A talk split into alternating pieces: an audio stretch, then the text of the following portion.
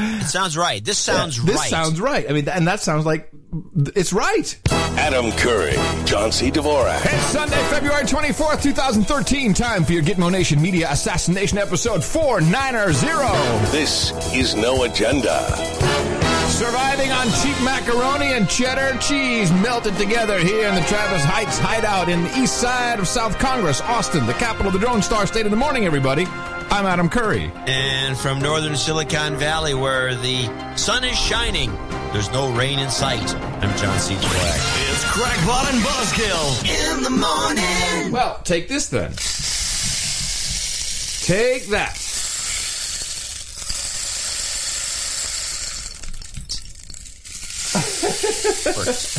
it's going to rain for sure now. Somewhere it'll rain. ah, yes. Nothing like a good rain stick battle in the morning. In the morning it is. Well, it is in the morning. Hey, you know we have we have the best the best audience in the universe, the best producers. When there, you know there is not a problem that they can't fix because they can do it in the mix. We have a problem with long donations. What's the solution? Just don't send any donations. this is this is very good, people. I'm like I'm looking at the spreadsheet. I'm like, oh, okay. I guess we don't have a problem anymore. Well, actually, we do still have the same problem. Uh, only we have a compounded problem now. Apparently, people who want the newsletter or should be reading the newsletter for to you know so they can figure out what's going on uh, don't read it much, and so they keep sending the email to the wrong place and uh, other issues. Yeah, and by the way, this is the fallout from the from the Monday's uh, last Monday's holiday. This always gives us two bad shows. Oh, okay. It's a follow. Always. It's And a, it's- it's it, it, and by the way, bogut of holiday, President's Day. It's it's not a holiday. It's when people go spend their money on a great deal on a car.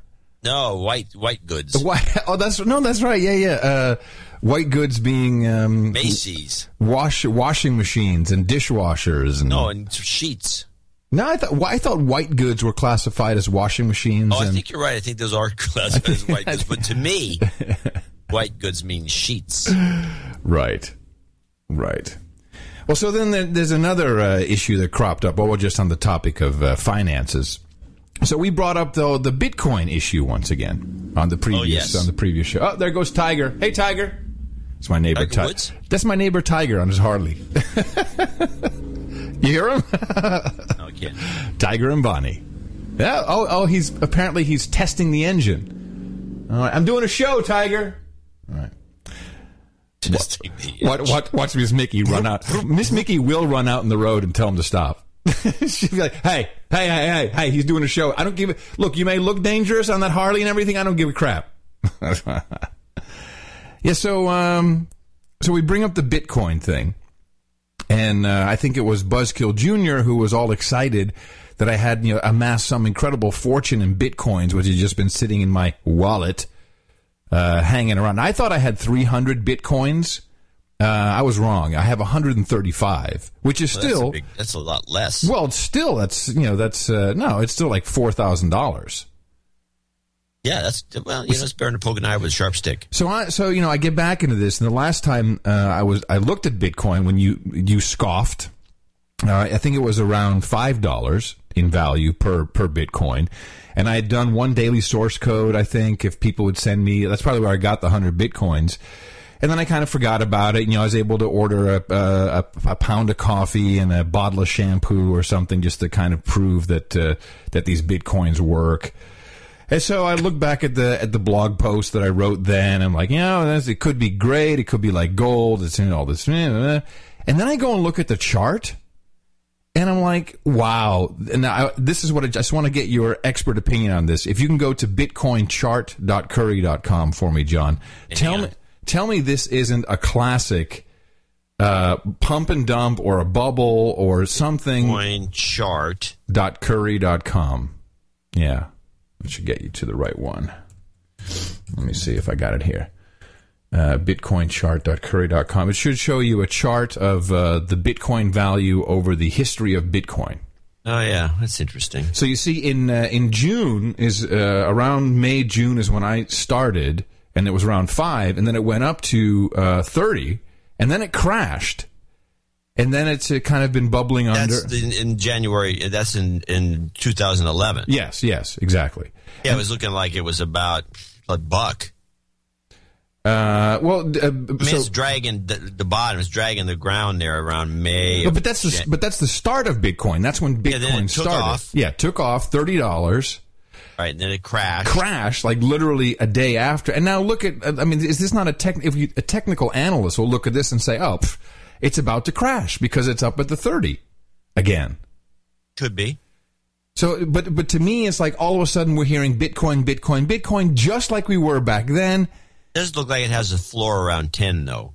But yes, but it seems like this is manipulated, and isn't the entire point of this fantastic monetary system was that it couldn't be uh, uh, that it couldn't be manipulated. I mean, and the- reason I'm kind of bringing this up is You I'm, I'm getting emails from people who are like, you know, you're not supporting the Bitcoin community. I'm like, community.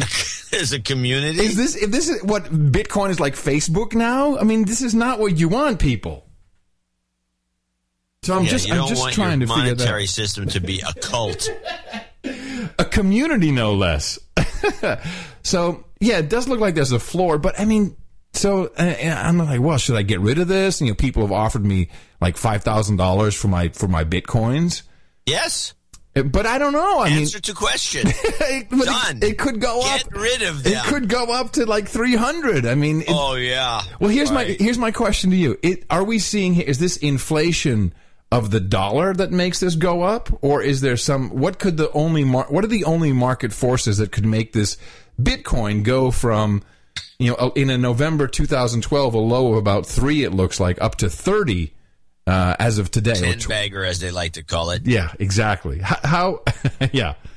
Is is so? Do you think it's a scam? I don't know if it's a scam or not. I mean, all I know is that if you can get, you can't go wrong if you get out. well, it's not that easy apparently to cash in. oh, then that's really fantastic, isn't it? it's like you know you got to go through the exchange and then you've got to transfer it from that you know you're losing money all the way and uh, and, and and my big experiment was like hey you know let's try it again if people are into this bitcoin community then uh, send me some bitcoins you know if, if you if i get uh, well, i was only asking for like 30 bitcoins total i'm a cheap whore then i'll do another daily source code and so what happened? well i got like 0.4 bitcoin so either um, possibility A, no one likes the show and doesn't give a crap, which I'll put number one on the list. No. And number two is this community just ain't much of a community. Ah, you better reverse those numbers. Yeah. It's like, why don't I, you know, I'm going to do a show. I'm going to work this weekend. If you can all send me Principality of Monaco francs. I can I can try that. Principal. yeah. It's like nobody's got to, you know, you can go to PayPal or one of the, or just send a check and, you know, you're on your way. I mean, it's so easy. I mean, what, ca- it's a good monetary system. We already have it in place. It's called the dollar. Yeah, well that's a con- that's another conversation altogether. Yeah. Well, I just as soon take a hundred bucks today as opposed to three bitcoins or whatever. well, you know, I, I got more I got I got more years left. Get out of Bitcoin. Speaking of having more years left, this was this was. ama- Have you ever heard? and You probably haven't of Heino. Heino, H I N O. H E I N O. So Heino uh, was kind of like a, a folky singer uh, back in when you know when I was doing um, TV and radio in the Netherlands. Heino was uh, was a superstar in Germany. Oh, he's that German guy. yeah, he's with the kind of the blonde hair and the wraparound Yeah, yeah. black Born sunglasses. December thirteenth, nineteen thirty-eight. Gee, that guy from gee, Dusseldorf. Oh, gee, you Wikipedia, you a hole. So, so uh, Heino makes a comeback, and he and actually this, he's kind of the ki- the comeback king. Uh, and this used to be like the joke, like, oh, he's coming back like Heino again. Um, and uh, so he comes back and he does an album full of uh, cover tunes. And uh, but this is like this big brouhaha in Germany because now people are calling him, and this is what caught my eye. The headline: German far right singer Heino stages controversial comeback. I'm like, what? Wait, wait, he covers a bunch of songs in a cheap album, and this is a controversial. Yeah, so here's one of the songs, just to give you an idea of, of the, the the controversy that is Heino. Just listen to the songs. Hey, hey, hey! We, can sing along.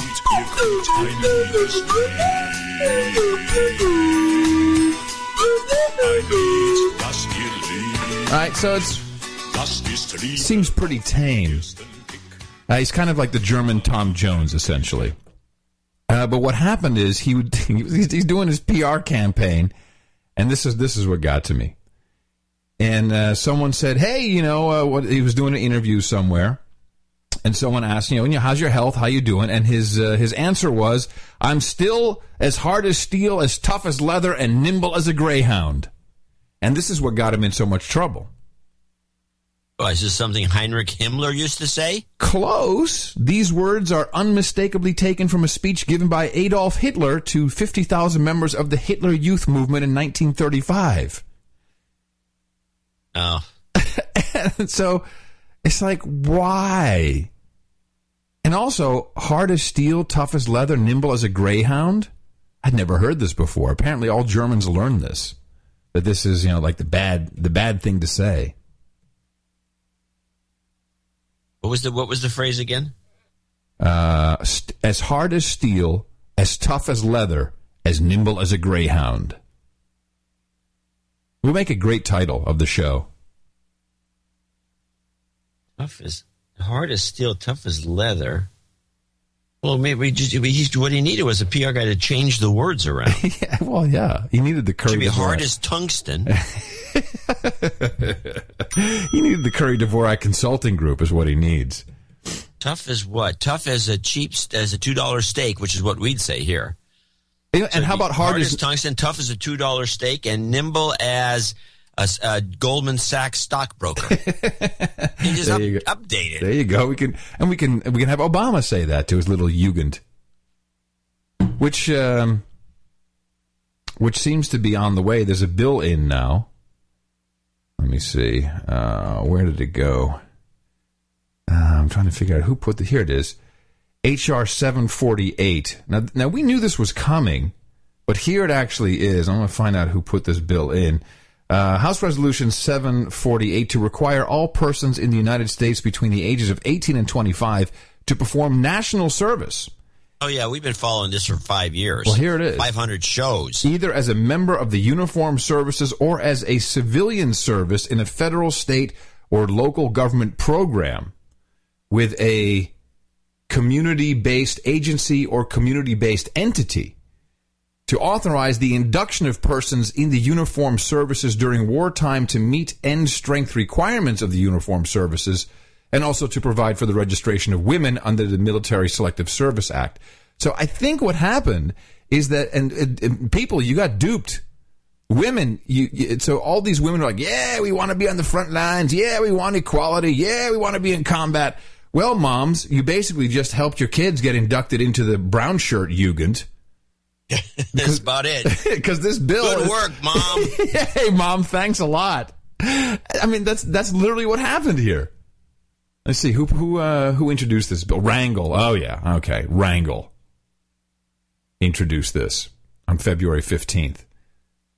So- Rangel's been trying to uh, since I don't know since 2001. He's been trying to reinitiate the, the, the military draft. Yeah, which is essentially what this says. But but he turned it around and he took that whole movement for equality of women in combat and turned it into, yeah, we got your kids now too.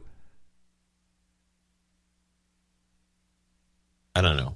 I don't get it. I don't know what, what they're trying to do here, but uh, just part of the militarization of the country. Well, it's what we do. It's what- Meanwhile, in more kind of, I guess, genteel, a genteel thing has happened. It's a breaking news as far as I'm concerned, a little bit of real news. But there's a new network. Uh, Oh. I found it on the Dish Network, Oh. and I think it's showing up on cable. It's called Discovering America, oh. and it has got, uh, I think, the big breakout hit. I'm I'm look I'm trying to find which clip you're going to call for. So uh, uh, I'm ready for it, whatever it is. Okay, this is the breakout hit. Yeah. This is gonna. I'm gonna. You're gonna hear the. This will explain it all because it's essentially it's got a little intro to that specific show, then the intro to the entire show, which is obviously clone of uh, of another show that you'll probably recognize. But play Bacon long version. Milwaukee, the city of brews in America's heartland. But there's just one thing on my mind. Bacon! Hide the hogs. That is like a meat bacon 4x4. I'm on an eating odyssey. Mm. Ready to tackle the city's ultimate bacon creation.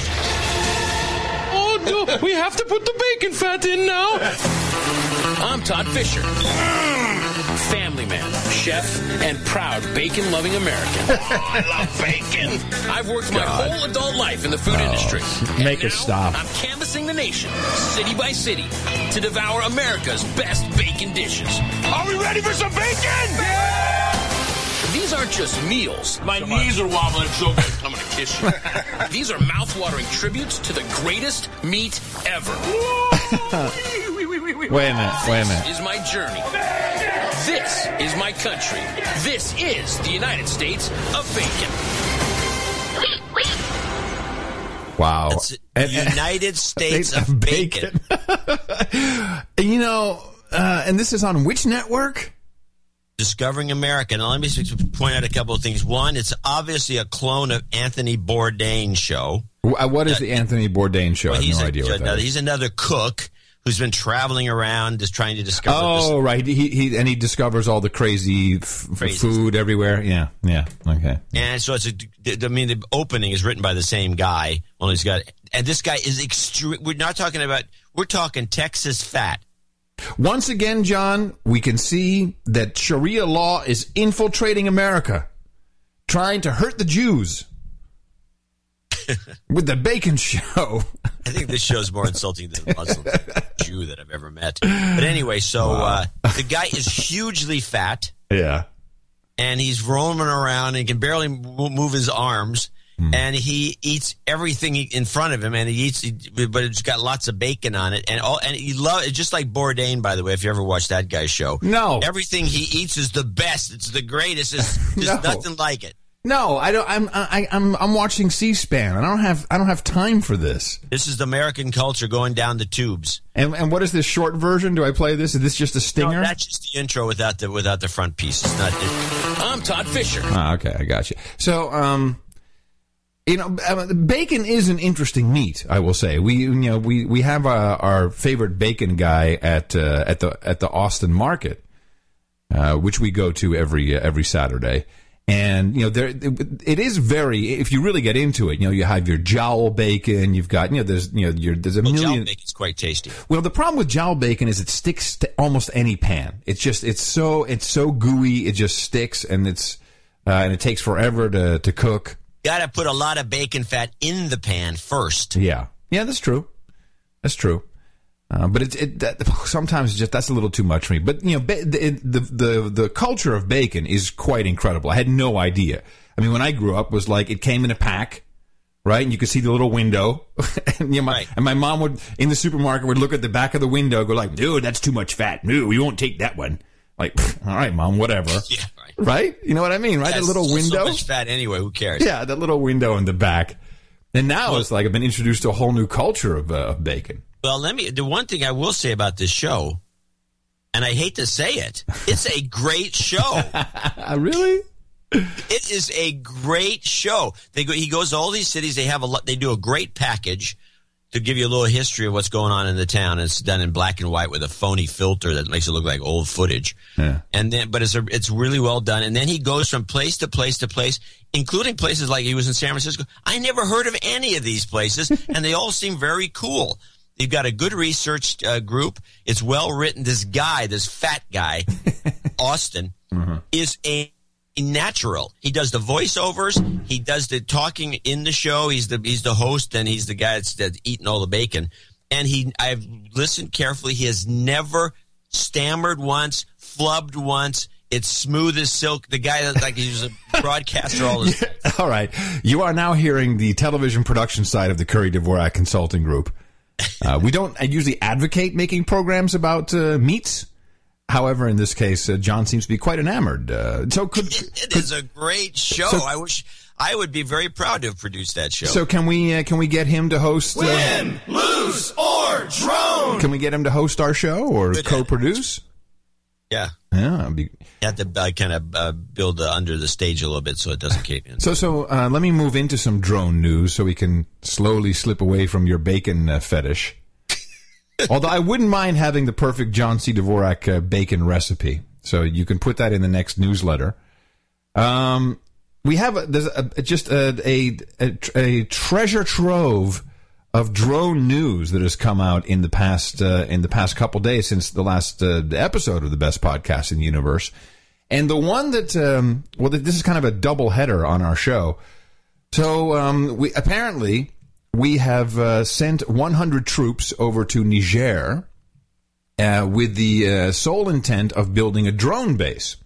Now, the way the president uh, uh, announces this information to the uh, to Congress is with a little note. He sends a little memo. I've, got the memo here somewhere, and you know the memo basically says, "Hey, you know, uh, I'm uh, I'm just sending a couple people over there to uh, 100 troops. You know, they'll uh, they'll be armed, of course, obviously, uh, but that's uh, here we go. I got it right Just here. to protect themselves. Concerning Niger. Yes, that's exactly what he says. Here it is. Mr. President, uh, dear Speaker, on February 20th, the last elements, elements of a deployment of approximately 40 additional U.S. military personnel entered Niger with the consent of the government of Niger. This deployment will provide support for intelligence collection and will also facilitate intelligence sharing with French forces. They got a little social network there conducting operations in Mali and with other partners in the region. Uh, Not mentioned who the partners are. Can- Can't they just do this over the internet? the total they could. The total number of U.S. military personnel deployed to Niger is approximately. I mean, we don't really know exactly. You know, when you're up to 100, it gets hard to count. 100. The recently deployed forces have deployed with weapons for the purpose of providing their own force protection and security. I directed this deployment of U.S. forces in furtherance of the U.S. national security interests. Hold on. Woo.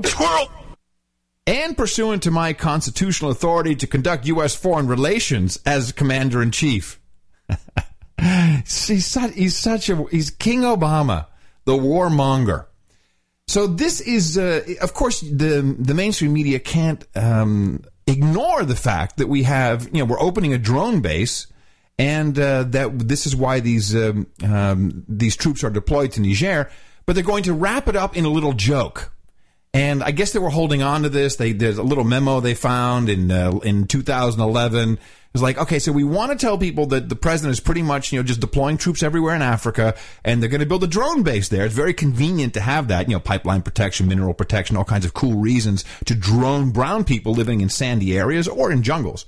Uh, we're going to wrap it up in a joke. Wolf, one tip is to use smoke as cover by burning tires. Al Qaeda fighters in Africa may need to do some of that soon. Today, President Obama informed Congress that a small U.S. deployment of troops to Niger was complete. CNN has reported that Niger's government has agreed to let U.S. drones operate from its territory, so those drones could put a lot of pressure on Al Qaeda militants in nearby Mali who are battling French forces. So, so that's kind of the that's there's some actual news there. But now let's make it all funny by laughing at the dumb terrorists with the list they put together of how to protect yourself from a drone. To counter them, this tip sheet has suggestions ranging from Tip sheet. from the clever to the obvious.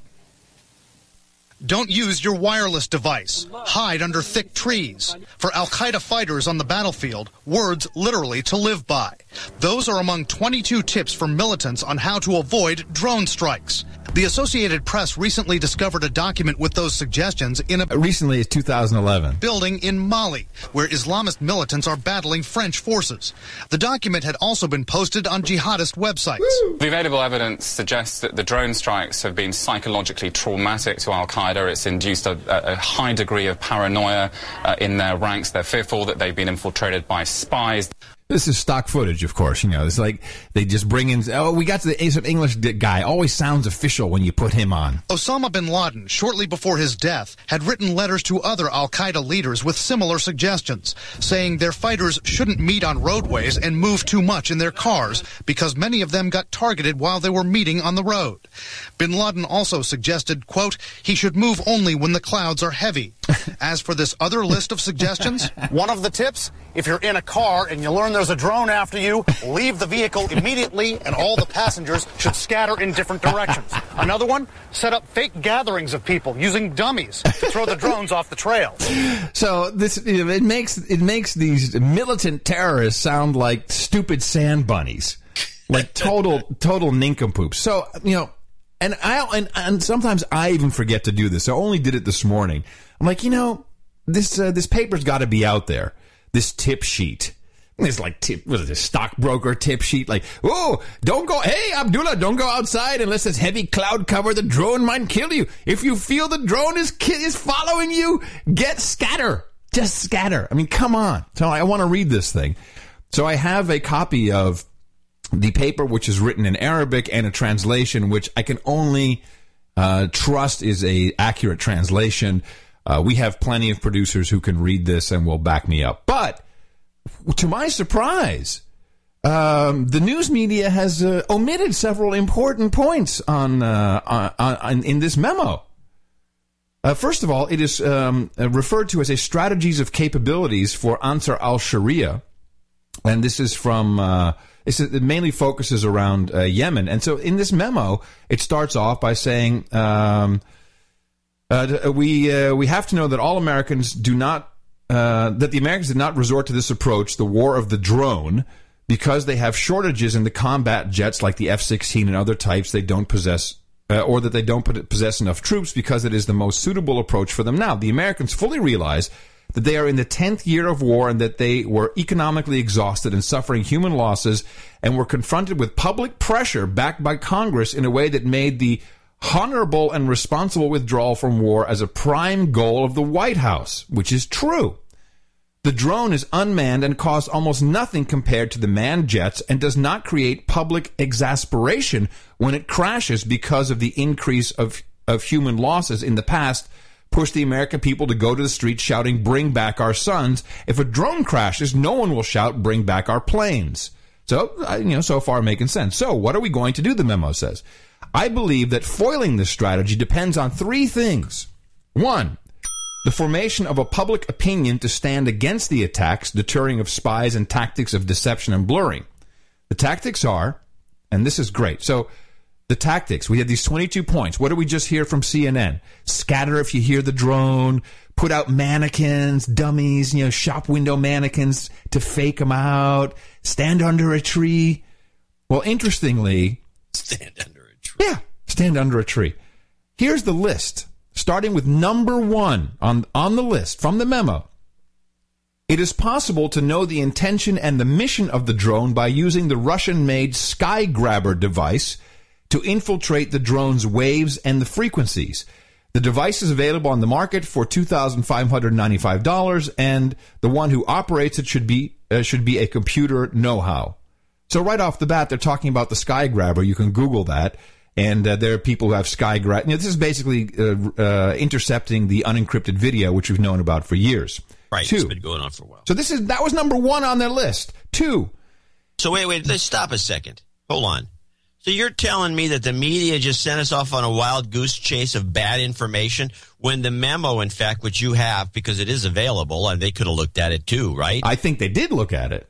And they, were, did you think they were told not to talk about it? Well, I think it was more fun. Or you think they just trivialized it because eh, whatever. Well, I think I think it's both. A, I don't think that uh, uh, that CNN uh, would uh, be in good graces and get lots of interviews with the administration and officials if they were telling uh, all the human resources that you can go out and get the Sky Grabber. In fact, you can find websites that stream Sky Grabber video. So you can actually watch this in real time as these drones are flying around because it's unencrypted. And we know we've known this from the drone operators and sysadmins who listen to this program and help and help produce it that there's there's tons of reasons why it's unencrypted. Mainly because the the whole system sucks, and then the video wasn't coming back, and they just oh screw it, uh, switch off the encryption crap, so at least we can fly the plane. So it's, Right. the whole thing is flawed. Not two on the list. Using devices that broadcast frequencies or pack of frequencies to disconnect the contacts and confuse the frequencies used to control the drone. The Mujahideen have had successful experiments using the Russian made Racal, R A C A L. So basically a jamming device. These Russians, they, they got it going on. Three, this is a good one. Spreading reflective pieces of glass on a car or the roof of the building. That's not a stupid piece of advice. Uh, four, placing a group of skilled snipers to hunt the drone, especially the reconnaissance ones, because they fly low about six kilometers or less. True. No one talks about that. Five, jamming and confusing of electronic communication using the ordinary water lifting dy- dynamo fitted with a 30 meter copper pole. Now, I'm not quite sure. Read what- it again. Maybe we can figure it out. yeah. Jamming of and confusing of electronic communication using the ordinary water lifting dynamo fitted with a 30 meter copper pole. Now, what I get out of this is that a, you know, a dynamo will make a huge racket which will disturb any type of HF uh, frequencies. Right, and you're using a long copper pole for uh, Well, 30 as an antenna. Well, 30 meters, I guess, you know, that's a. Uh, hundred foot, right. like an antenna. But thirty, but you know, the specifically saying thirty meters is because it's an antenna, and I guess you know, if that's probably what do you think the the drones operate on? What frequency? That's got to be gigahertz frequency, right? No, it has to be long distance, so it's got to be long wave. So it's got to be that you know the the stuff you're HF or you know really. So no, it, yeah, no, it's so got to be something like I don't know. Well, 30 meter- 16 meter or something like that. 30 meters is going to be. Thirty meters is a big wave. Yeah, where Yeah, 30 it could be meters- Thirty meters. That's what that's- it probably they're probably on thirty meters. That's ten megahertz. Well, that's there's there's ham band at thirty meters. Well, hmm. Anyway, so I mean, but this this is basic basic stuff. So far, I haven't seen anything stupid, and we're only up to number five. keep going. I like this one. Jamming and a jamming of and confusing of electronic communication using old equipment, keeping them running 24 hours because of their strong frequencies. It is possible using simple ideas of deception of equipment to attract the electronic waves, similar to those used by the Yugoslav army when they used the microwave oven in attracting and confusing the NATO missiles fitted with electromagnetic searching devices. I didn't know that. So just you know, so Did you know that? no, but I love this. Go take your microwave out in the desert and and, and flip it on. Open the- and run. Yeah, I was like, hey, we got a baked potato. Yeah, Uh. put a potato in there, so just in case we could get some use out of it. So not until number ten do you get to um, hide under thick trees because they are best cover against the planes. number twelve, maintain complete silence of all wireless contacts. Um, and then this is, uh, I mean, I think I find this to be very relevant to this memo. The drones used in the attacks in Swat Valley depend on electronic chips or radioactive dyes placed at the target by the spy or the agent. Then the guided missiles come directly towards these targets. The spy, therefore, is the main pillar of this operation, which is needed to resort to decisive deterrent means against anyone who might dare to carry out this mission to be hanged in public places with a sign hanging from his neck identifying him as, quote, American spy or any other deterrent means similar to that done to Israeli spy hanged in Syria Levi Cohen or late Afghan President Najibullah. So what they're saying is, you know, people are walking around spraying some uh, radioactive dye on your clothes, and they're basically marking you. And we've got to, you know, stop these spies by hanging them uh, with a little memo that says "American spy." That's interesting because there was actually a NCIS Los Angeles that discussed the spray can of some weird stuff. Like DNA, I think that was DNA spray, probably. no, no, it was something that was semi Radioactive. It wasn't pure, but they, some maniac had gotten hold of a can of this stuff and was spraying everybody in Los Angeles. And so when they brought up the monitor or some, I don't know what it's, and then the helicopter drone over the city, and they found these all over the place. People wandering around with the, with, with, with stuff the- on their pant leg Huh. because the guy would bend over and Tagged. start Yeah, doing you- his shoes You're tagged. and spray people while they're walking by. Wow, we should we should look into that a little more. If uh, Yeah, it's different than the IR paint, which is supposed to keep the drones from killing you. and then finally, there I'm quoting from this memo. There is the golden solution that shortens the long distances and through which we can bring back the pressure of the American public opinion. So we're talking about psychological warfare in a more active way, depending on the strategy of kidnapping in exchange for the drone strategy. And we should not stop until they stop their strategy, which will enable all the supporters of jihad to take part in defeating Petraeus and his new strategy. This is how old this memo is. We start kidnapping Western citizens in any spot in the world, whether in the Islamic Maghreb, Egypt, Iraq, or any other easy kidnapping places. And the only demand is the halt of attacks on civilians in Yemen, which is a just and humanitarian demand that will create world support and the public opinion pressure in America as they are being hurt again. We therefore aim at the core of the nation's strategy, which, if failed, America will accordingly collapse. okay. God, these guys are wide-eyed optimists. We also are taking part in laying a block in the promising Islamic State in the Arab Peninsula. So kidnapping, you know, so I mean, this I think is very relevant. So first of all, they cover up the whole drone thing by laughing at uh, at you know, oh, they're so stupid. And but I don't see anything about mannequins, by the way. And the guy in this news report literally had like five shop mannequins. Well, actually, it does say it here. There's nothing It's a about mannequins in the actual report. no, I'm sorry, it does. Using dolls and statues to be placed outside false ditches. But he was like in a parking lot and had like five store mannequins. It's, I mean, the whole, but so, but nothing about um, the Russian devices, such as the Sky Grabber or the Rakal or Rakal. What do you think? How do you pronounce that? Rakal. What is that? Rakal. Let me see what this thing is. Rakal. What can the Rakal do? R A C A L, Raycal. Raycal Electronics. Oh, here we go. Hmm. Raycal Electronics PLC, once the third largest. Oh, it's a British electronics firm, or was. So I guess Raycal makes it Raycal. The Decca Radar. Okay. Oh. So those guys eventually turn into Vodafone? Wow. All right. So, uh, bottom line, screw you, mainstream media. No, I mean there's a there's the reason people should donate to the show. This one report, which seemed innocuous when it ran out, I didn't even pay any attention. You picked up on it quickly. Got the re- real report, which is the one they were talking about, and showed that the mainstream media Is covering they, up. they bypassed the whole thing and just to make some mockery of it, putting us all in danger. I might add, by of not being kidnapped. seriously. Yeah, of being kidnapped. Yeah, I'm being kidnapped. If you're right, I think I'm going to go to Yemen this weekend. because there's no danger of kidnapping. Let's go on a bender in Yemen. God, I'd love to go. Get me some Oh, cot. well, Yemen, by the way, is supposed to be fantastic. It's supposed to be gorgeous, Get some cot. but you'd better be with a lot of locals.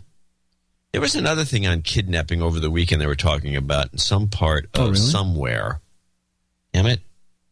I didn't think about uh, clipping it, but yeah, Hmm. kidnapping's always been a kidnapping for money has always been a thing that's popular in Brazil. Everywhere. I mean, it's Mexico, Mexico, sure. Mexico. Um, do you want me to just can I just wrap up the whole drone thing? Because I got like four more things about it. It was a bonanza of drones. Or do you want to thank some people first? Should we do that? yeah, let's do a, a, uh, some executive producer things. Well, we can't. We, can- we can't do that until I say in the morning to you, John C. Dvorak. Oh yeah, well, in the morning to you, Adam Curry. By the way, in the morning to all ships at sea, boots on the ground, feet in the air, subs in the water, and all the dames and knights out there. And in the morning to all of our human resources in the chat room, all uh, lined up, charged up, ready to go, depleting your $9.2 million value, which you're way beyond, some of you. Uh, NoAgendaStream.com, NoAgendaChat.net. And thank you to our artists, uh, NoAgendaArtGenerator.com. You guys do a great job. Thorin did the art on 489er. I uh, can't wait to see what uh, pops up for 490 today's episode, 490.nashownotes.com. And uh, as you said, uh, um, we're a little short, although it looks like we have an Insta-night. Do we have an, uh, no, a, this is not Insta-night. no, No, but it's a night. yeah. Cool. I think, or a dame, a knight. Well, uh, I can't. No, a, a knight. A knight. Yeah, it's a knight. Yeah, Sizzy is his name in Toronto. Uh, with I came in at four hundred two dollars and twenty five cents.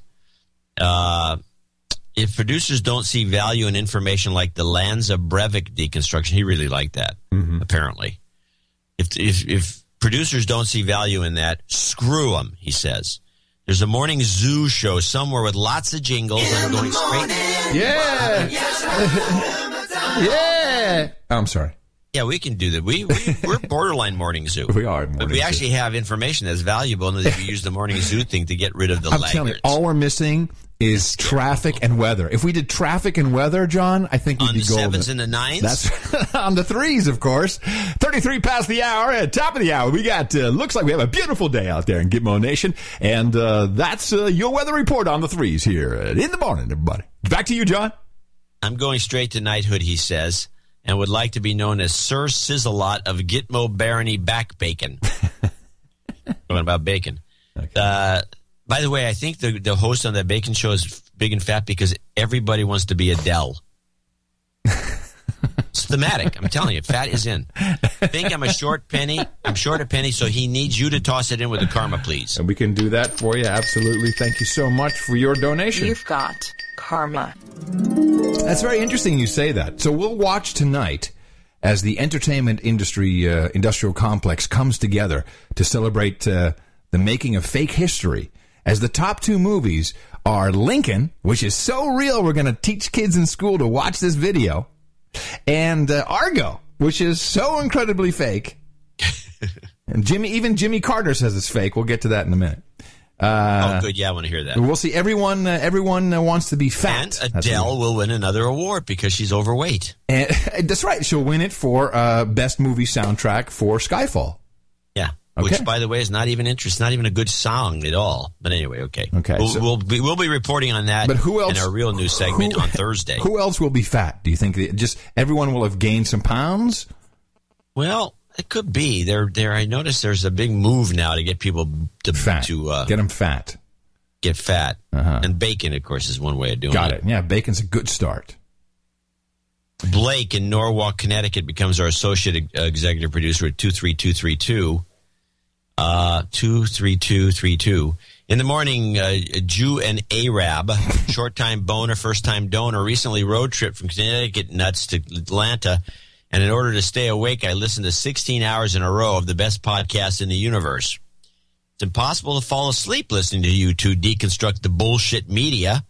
Recently, I thought, what a better way for a slave to repay his fellow slaves for their value for value than to pay you minimum wage slaves for the time you spent keeping me from crashing on that drive. We'll get minimum wage. Yay! So here's seven dollars and twenty five cent minimum wage times sixteen hours times two for both you, John, and Adam. Yay! Two three two plus thirty two cents because it felt right. Also, I recently found out a coworker of mine listens to the show, hmm. so I wanted to donate before he does. Can I get a douchebag challenge call out for Ben W to donate? Also, can I get a shot of Sorry. yes? Yes. Can I also get a shot of Jobs, Jobs, Jobs Karma, followed by LGY for my girlfriend Cindy, who is starting her first ever job next week? Unfortunately, she's moving 2,800 miles away from me, so I might be donating again soon for some relationship karma if things don't work out so well. Keep up the great work. Hey, Blake, thank you so much. Yeah, we'll see you at the Swazenough corner. Jobs, jobs, jobs, and jobs. Let's vote for jobs. You've got karma. Cool. He's a LGY for his girlfriend. No, I did that. Jobs, jobs, jobs, followed by LGY. You didn't hear that? No, It goes, really? no, I didn't hear it. Well, it's. Oh, maybe, maybe I did. Hey, John, do you know you actually created What? the you actually What? made the What? jingle. Here, you made Jobs, this. This is your jobs, work. And jobs. Let's vote for jobs. No, not that yay. That's a crowd of yays. That's what everyone wants. I mean, okay. so you want me to Gene do? Nat- All right, I'll do that after. There you go. Naftuliev in uh, Sir Gene to Oh, you Sir in Gene. Frisco, Sir Texas. Gene. And by the way, it's not proper to call San Francisco Frisco. Frisco's in Texas. Just saw this photo. You have a clearly slumming. You're clearly slumming it. This should be the Imperia vodka and Häagen-Dazs Right, Mickey, Sir Gene, all written in code. Two hundred two dollars and two cents. Thank you for Did you see the picture? the audience of whatever it is you said. Did you see the picture? No. Oh well, how could well, did he put the link right there? Can you click on the link? I'm trying to see if I can. This is a picture that uh, I tweeted as we were moving out of Camp Mofo. No, I can't click on this. Okay, it's uh, basically uh, two wine glasses, a, a bottle of Belvedere, and Bluebell uh, vanilla ice cream. Breakfast of Champions. Belvedere. We got so hammered that night. Huh. Hey, see you at uh, South by uh, Sir Gene. He's going to come. Oh yeah, South by South by South. He's Tim uh. How do you th- how do you think you pronounce that? Dorianin. Dor- Dororian. Dvorianin. Dvorianin. Dvorianin. Dvorianin. in Round Lake, Illinois, as opposed to Square Lake down the street. Two hundred bucks. I'd like to wish my brother Paul a happy birthday. Uh, do we have him on there? Yes. Mm-hmm. And please give my other brother Daryl, oh, I'm sorry, Anthony, a quick shot of karma for a safe journey home next month. Anthony is a Marine, just finishing up his second year in Okinawa, Wow. and we haven't seen him since he left. Oh, wow. Uh, thanks, and keep up the media assassination. Alrighty. Ow. H- Hard karma. You've got karma. Okinawa. Yeah, Okinawa. And finally, Sir Michael Miller and Tiburon over here. Hey, how you doing? Birthday shout out to Rhino the Beard, and please give a shameless plug to the OO show, double O show on the NA stream. Right on. Which uh, I think is Fridays at, I want to say 1 o'clock, but I'm not sure. You have to adjust accordingly. And nagradio.com, you can find out all about it. Well, this is, uh, thank you so much for the support. Uh, that's, uh, we'll have a short donation segment later on, uh, shorter in general, but also, um, it looks like people are catching on a little bit. So, our uh, take a look at the calendar and tell me that my calculation is not or is correct. I, I believe that our 500 show falls on Easter Sunday. Um, let me see. So I thought it, I thought it was going to be on. Oh, wow! Chrome just quit. Uh, I'm pretty sure yeah, Chrome's been quitting a lot. It's starting to act a lot like uh, Internet Explorer, Exploder. the AOL browser. yeah, something. We met a guy yesterday. Uh, so Miss Mickey has like some shoot coming up, and she needed uh, a chessboard to for a photo shoot. And someone came up with the genius idea of getting um, the like the tar the tar paper that no, it's not really paper that you put on a roof underneath your your shingles. Yeah. It comes on a big roll. It's really cheap. Yeah, tar paper. Is it called tar paper? It's like fourteen bucks or whatever for a roll. And uh, and then this guy is like, "Hey, I need something for my car. I'll go in with you." It's like, "Well, what are you going to do? They're like, give me three dollars for a sheet of this?" He said, "No, I'll I'll cut the thirty-two squares you need." And um, I don't know where the hell I was going with this. Forget about it. Well, I don't either. that was a good one, though. It was. I just. Uh, I'm sorry. Uh, the drugs just dried up. it's like as I was talking, I'm like, I'm going Walking nowhere. down the path to. Whoa, wait, wait, where am I going? I think here? I should stop myself quickly.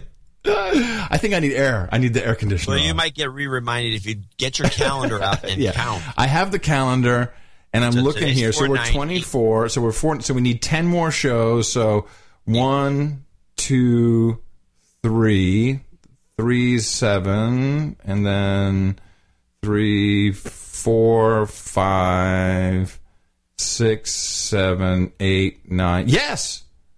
No, it's on the 31st. Yeah. Yeah, Easter yeah. Sunday. Easter Sunday. Wow. Is that weird? It's prolific, my friend. You know, there was the nationwide uh, NASCAR race uh, over the on Saturday, and every we got a bunch of email that's just people, and they've always missed something funny. There was all the email or all the news stories says 33 people were yeah. injured. Yeah, yeah, I know. It was actually 28, but it said 33. Yeah. But what was weird about that 33 code is that in the process, car 33 won the race. I know. I know. I think I think you know they're really NASCAR is having some kind of problems. So the first thing is they let Danica Patrick win pole, you know, and then they're like, oh, they got some coverage, and then I think the the good old boys revolted, like, what? A da- are you gonna tell me a damn girl is gonna be on pole? we need some crashes, damn it! And I think that's what happens. Like, man, we got to keep these ratings going. NASCAR is, is is huge. It's the biggest spectator sport in America. It's bigger than football, baseball, basketball, everything. Yeah, It- no, it they, is they the have sport. These, I think that, that Daytona Speedway holds 300,000 spectators. It's unbelievable. Yeah, it's huge.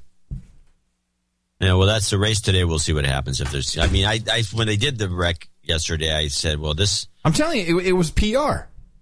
No, I. uh, That's the first thing I thought. I mean, I don't think they meant to hurt anybody in the audience because No. the damn car busted up into a million pieces and threw garbage into the Yeah. stands. And And, nobody and of course, this that race on Saturday only had about half the number of people that the race today will have. Right, right. But eh, I think it was PR. How bad are we? Yeah, we are bad, but this is. I mean, we This is- we were. We, this is it. when we we've done this show long enough To know. distrust everything. Everything. Yeah. And when thirty three crops up twice, Yep. You, you got to know. And oh, by the way, you don't have to email me, email me anymore and tell me that was the age Jesus was crucified. Like, okay, yeah, I, I think we've done the the research on 33. And yes, I know Club 33 in Disneyland and the Freemasons. I know. I I, I got it. Thank I've you. been to Club thirty three twice. Yeah. Well, you've also been to the, the that thing in the woods where you eat babies. Yeah, yeah, we What- had a couple of babies. Uh, What, what is that thing called again? Bohemian Grove. Yeah, you've been out there. Yeah. That's my point. Well, I've been out there. Leo Laporte's been out there, and he gave a speech. Hello, everybody. Yeah, he's doing he's doing quite well. So maybe you should have given a speech. Anyway, thank you so much to our executive producer and our associate executive producers. Uh, this is highly appreciated. You know that this is a real credit. You can go on to IMDb. You can join the Producers Guild of America. Uh, you can try and, and get laid with it. You know, uh, I I do know some guys who actually have tried and, and gotten away with. Hey, man, I produced that show, man. Yeah, uh, here, want proof? And look at my IMDb. Uh, if you have any, if there's any problem, you can always uh, call us. We'll vouch for you, unlike all those phonies in, Hol- in Hollywood. And of course, we'd like to thank everyone who goes out and does one simple thing, which is propagate the formula. Our formula is this we go out, we hit people in the mouth.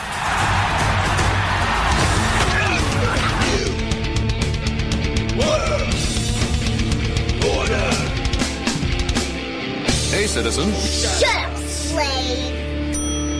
I want to remind people to go to Dvorak.org slash NA, channel Dvorak.com slash NA, No Agenda Show, and No Agenda Nation have buttons you can click on and you should get to some donation page or other. Yeah. And keep it short, people. Remind me that you're donating to support the show and not, you know, just to have some monkey boy dance over here. Uh, so uh, back to drone uh, drone nation stuff. In fact, uh, yeah, there's so much today. I think we should uh, we should do a little bit of our track.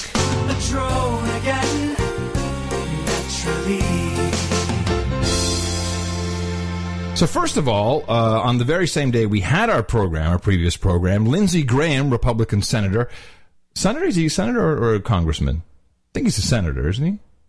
I think he is too. Yeah. He comes I'll out. Confirm that. He comes out and says uh, four thousand seven hundred people have been killed by a drone.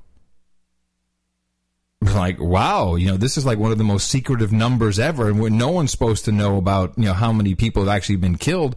Uh, in fact, as we're about to hear from former CIA Director Hayden, uh, the CIA still doesn't even officially recognize or acknowledge they have a drone program. But here's Lindsey Graham, and this, of course, sent the compromised news media into a tizzy because you know they've got to you know they've they've, they've got to work on the, the the right propaganda. They got to tone that down.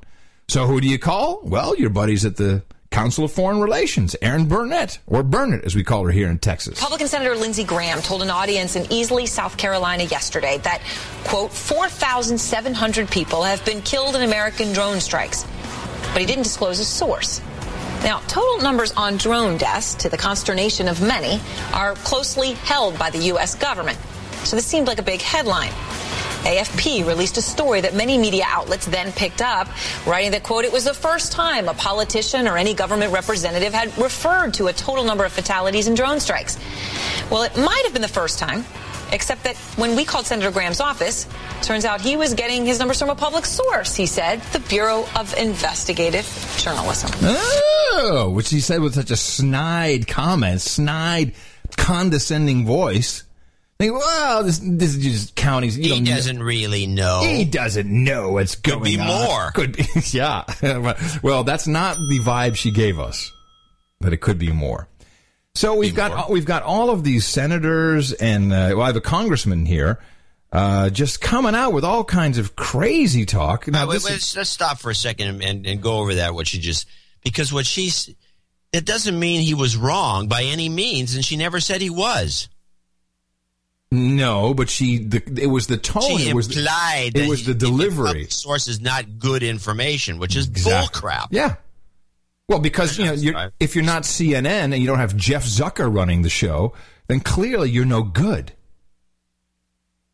Anyway, I'm sorry. No, that's- she's no, that's- getting more annoying by the minute. But you know what? So, you know what's crazy about that is that the more annoying she gets, the hotter she gets. This is this is you. This is no, no, no. The, her butt is significantly smaller. Her look at her waist. Her waist is just like whoosh. it's like you know. It's really. And by the way, I'm only speaking as a television producer here. I'm not you know not talking Okay, about we're on producer mode. Okay, if you want to do that. mode. Yeah, hold on. What She I just, still needs to work on her hair. Uh, she has a Yeah. snide look that needs to be toned down a little bit. Well, she's not going to work in the morning. Here's the problem. She's not going to work in the morning. Well, she- no, no. She's not going to work in the morning if they dress her like this. She always wears this shimmering, shiny type of top, which, by the way, is very modern, very hip. It's what all the girls in LA are wearing. Uh, it's also what you know the the beautiful women in Austin wear it. But it's it it's that's not what we want to see on television. Certainly not in the morning. We you know it needs to be just you know it needs to be tailored tight. It needs to be Megyn Kelly. Yeah, and it needs to be. Yeah, you need to have a real neckline. I mean, that's yeah, Megyn Kelly. I'm sorry, you, you nailed it, John. That's what it has to be if you want to be successful in the morning. And by the way, she's out now. Our, our buddy at CNN there. Uh, what's her name? Our, our friend whose name we can never remember. Soledad? Yeah, she's out.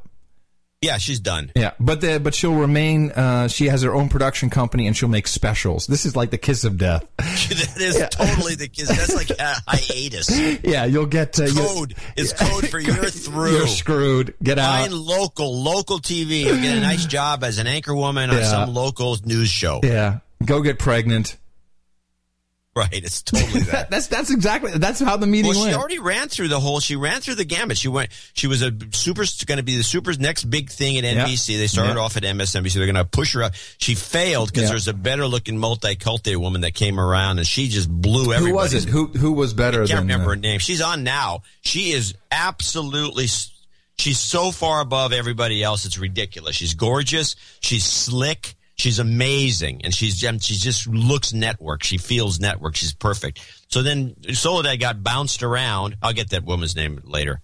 That Soledad bounced around, and then they finally, she, you know, they kept trying her to do this and that because she's she's got the kind of a look they're looking for, and but she just never.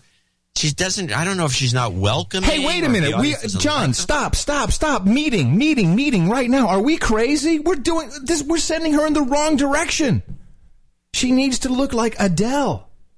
Right, she should fatten up. Fatten up. That's right. Beautiful. that's right. But you still need the plunging neckline. Him a bill. I mean, send him a bill for this consulting. this is um, you need to fatten up. You need it needs to be tight. You know, she just needs to be much thicker. But the boobs have to like because Adele. You look at Adele. She's got plunging neckline, and you got to talk a little skankier. they had a thing. It was either on 60 Minutes or one of these big news programs where they had some. Uh, I don't know what how to call it. Plus size model. Yes, yes. Very plus gorgeous. Yeah, of course, they're beautiful. huge hips. Yeah. and they were promoting and she was the one this woman was the one that was behind the naples thing where they're trying to get skinny models off the runway because Yeah, they're yeah, yeah, yeah. taking amphetamines and Yeah, it's hurting the heroin yeah, market yeah. like it's hurting the heroin market. Yeah, exactly. Yes. All right. Um, anyway, that's our advice for today. Are you still there? Yeah Okay. it's nice quiet connection we got So I actually, because you said she's on right now, and I looked back behind to my telescreen there, and I have, and I saw friggin' former CIA uh, guy Hayden is now doing the rounds. So I got a thing from C-SPAN which I want to get to. But first, the what I think the reason why he is uh, walking around uh, all the TV shows now is because we've got all these senators and congressmen coming out and talking crap they shouldn't be talking about. Here's Mike Rogers uh, with the original Adele of CNN, uh, Candy Crowley. quick yes or no from you. It's the question is about drones and the use of them uh, targeting Americans overseas. Al-Awlaki, uh, known terrorist, but an American citizen, as well as his son, were killed. You have talked about oversight. You think there's plenty of oversight for this drone program. Were you told in advance of those two killings? Uh, for the planning purposes of uh, airstrikes against uh, terrorists and enemy combatants overseas, yes. These specific men. Uh, if there, if people make the target list, we know that in advance. Uh, there's appropriate oversight, and then how we target those individuals changes from day to day. But airstrikes is certainly a part of that. So apparently they knew about it. They were told if you're on the kill list, then a little little mm, bike messenger goes up to the hill to Congress. Hey, everybody! I got today's kill list. It's Tuesday. All right, let's see who's on the list. Oh, looks good to me. American, yeah, looks good to me. What do you say, John? Looks good to me. Yeah, looks good. Let's Looks just good. kill him. So Rand Paul, of course, uh, is not having any of this. And uh, he is the senator from uh, Kentucky, son of uh, Ron Paul, who I'm not a huge fan of Rand Paul. And I think that he is mocking, mocking. And I'm not, I'm, I, I have, I, man, I, this guy bugs me. I'm, he well, said, he's got a funny look. He's got, he's got he's like one of those guys with two sets of, of uh, eyelashes. he needs to fatten up like Adele. Otherwise, if he fattened up like Adele, he'd have it made. so he's basically like taking our material and, and doing it on CNN. Well, you know, the, the idea that you get a trial mm. before a jury and a judge if you're accused of a crime is something that we've had in our history through English history as well as U.S. history for 800 years. It's a very important part of the Bill of Rights due process. So what we're talking about is not killing someone with a grenade launcher on their shoulder. We're talking about someone eating at a cafe in Boston or in New York and a Hellfire missile comes uh, raining in on them there should be an easy answer from the administration on this. They should say, absolutely no, we will not kill Americans in America without an accusation, a trial, and a jury. So and I'm you- not talking about people engaged in lethal force. I'm talking about people sitting in a cafe having coffee. That's what's being. People like this are being killed around the world. We should not do this in America, and it's inexcusable that the administration will not answer absolutely no, we will not do this. So it's true what he's saying is, you know, because we even heard the president himself on the uh, fireside hangout at the Google saying, you know, not saying that he wouldn't kill Americans uh, in America. Yeah, in fact, this is the big news this week because apparently this question has been asked over and over of both Brennan and Obama. And Rand Paul came out and says he is going to filibuster. Yes, he's going to stop. Bre- and by the way, I think Brennan is the devil. And and the and the armed You know, he sure looks like oh, it. and the armed forces of uh, of the United States military are are they want him not uh, they want him out. They they hate this guy because he's responsible for military personnel dying. He stopped the uh, the the rescue attempts at Benghazi, and everyone knows this. This, but no, everyone's too pussy to come out and say it. Rand Paul's too pussy to say it. John McCain's too pussy to say it. It's just a big bunch of pussies. Pussy, pussy, pussy. So then we have former CIA uh, director Hayden, and he was uh, CIA director during the Bush administration. I think 2005, like three years or whatever. Um, and he's on C-SPAN. He's being interviewed by a former CNN uh, prostitute, and it's at the Washington Institute. You know what? What the Washington Institute? Just one of these drinking clubs, you would call it. Yeah, another drinking club. Yeah, but this is wonderful stuff because C-SPAN, um, uh, you know, broadcast this in its entirety. And by the way, here's a tip for you producers. One of our producers, uh, very kindly, if you go to cspanvideo.org, c-spanvideo.org, uh, when you see, when you see one of these C-SPAN um, um, either interviews or so, you know, whatever it is, you can clip, you can make clips in their interface and you can label these clips. You can put comments in, and it's really funny because this producer uh, and I had seen the thing live as it was taking place. I'm like, oh, I got to go back and find some clips for uh, for Sunday. And he went in, he created a couple of clips. Some some were way too long. You know, I'm looking for one minute clips, and so I couldn't use the really long ones. But he labeled them, you know, like Hayden lying bastard and all this stuff. It's really funny. So I'm sure that'll get removed eventually. But you can you can really help the show by going into C-SPAN, creating the clips, sending me the link, uh, and then all I have to do is just record the clips. So it's, it's very very helpful when you do this. It's very helpful because they have.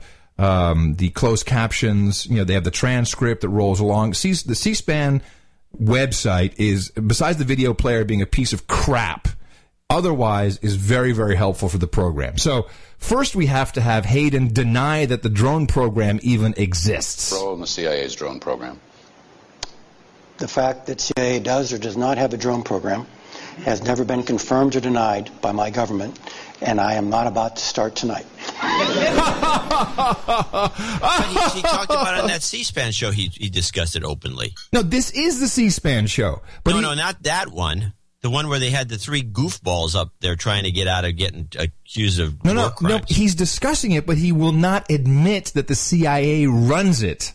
Mm. This is very important distinction. Well, the And- way he denies it stinks. And, and- but what stinks more is the elitist cocksuckers who are sitting there laughing. Oh, that's so funny from the most transparent government in the universe. What was your advice as to the government's drone program? Um, Kill them, I say. That we were faced with an unconventional enemy who rejected both Westphalia, the fact that states do this, and Geneva. Rejected Geneva for us, actually rejected Geneva for them, saying that all their adherents were, were true combatants. We were faced with an unprecedented circumstance with the citizens of the Republic at risk.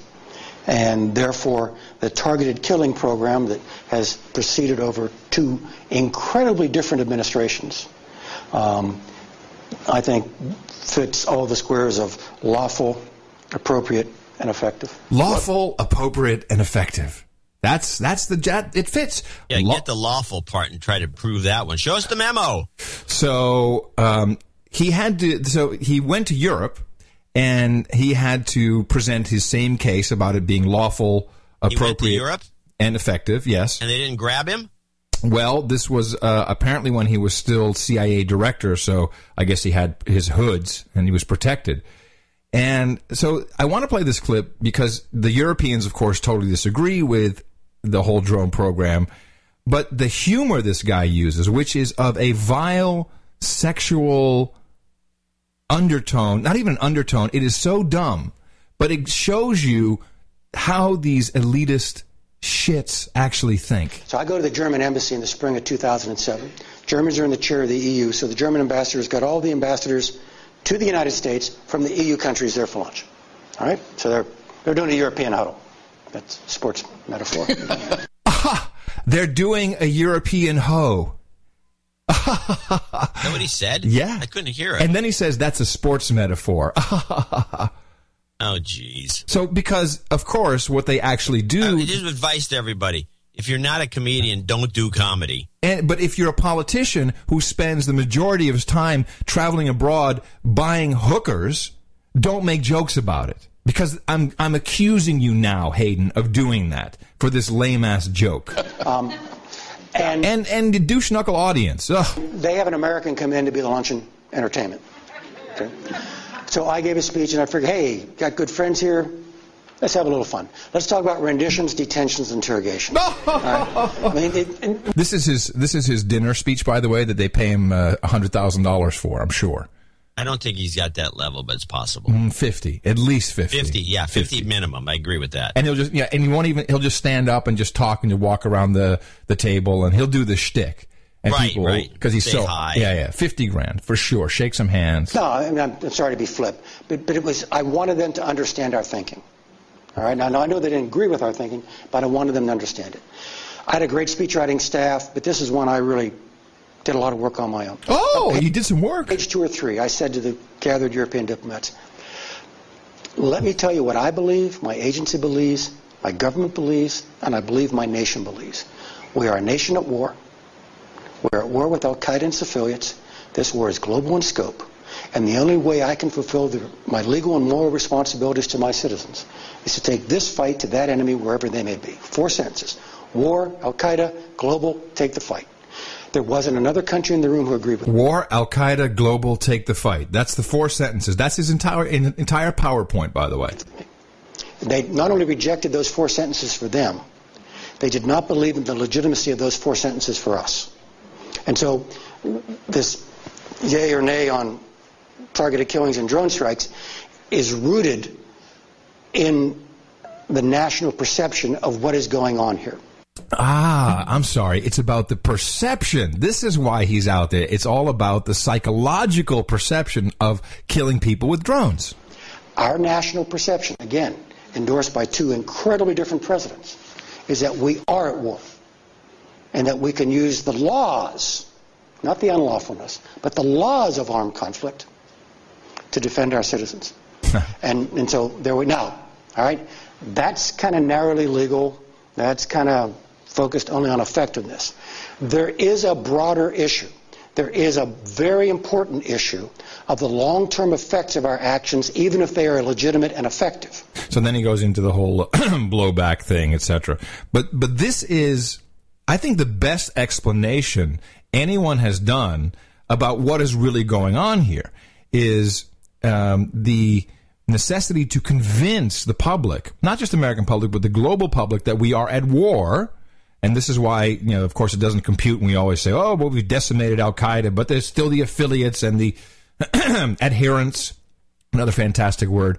Uh, supporters. So yeah, the fans, fan base, the fan base, the fan club. That's like Taylor Swift's fan club. They have a newsletter, all of this stuff.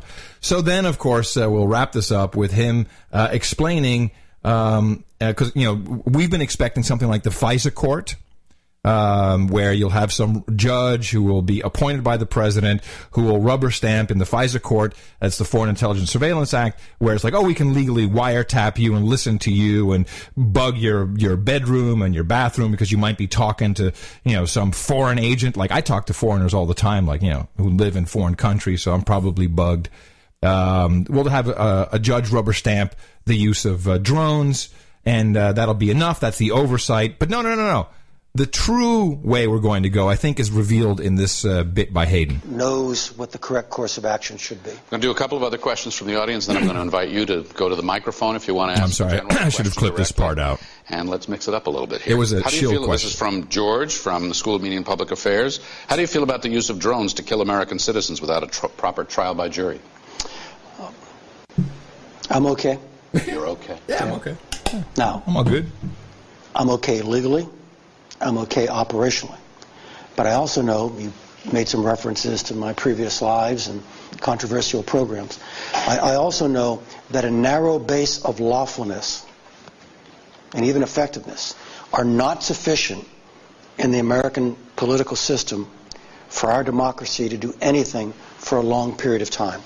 You can get away with the one-off with narrow legalness, lawfulness, and effectiveness. Which is exactly what's happening right now. It's like we got away with Al Awlaki and the other guy, and I will throw in his son. He was a, a waste. 16 year olds, the teenagers are a pain in the ass, pimply bastards.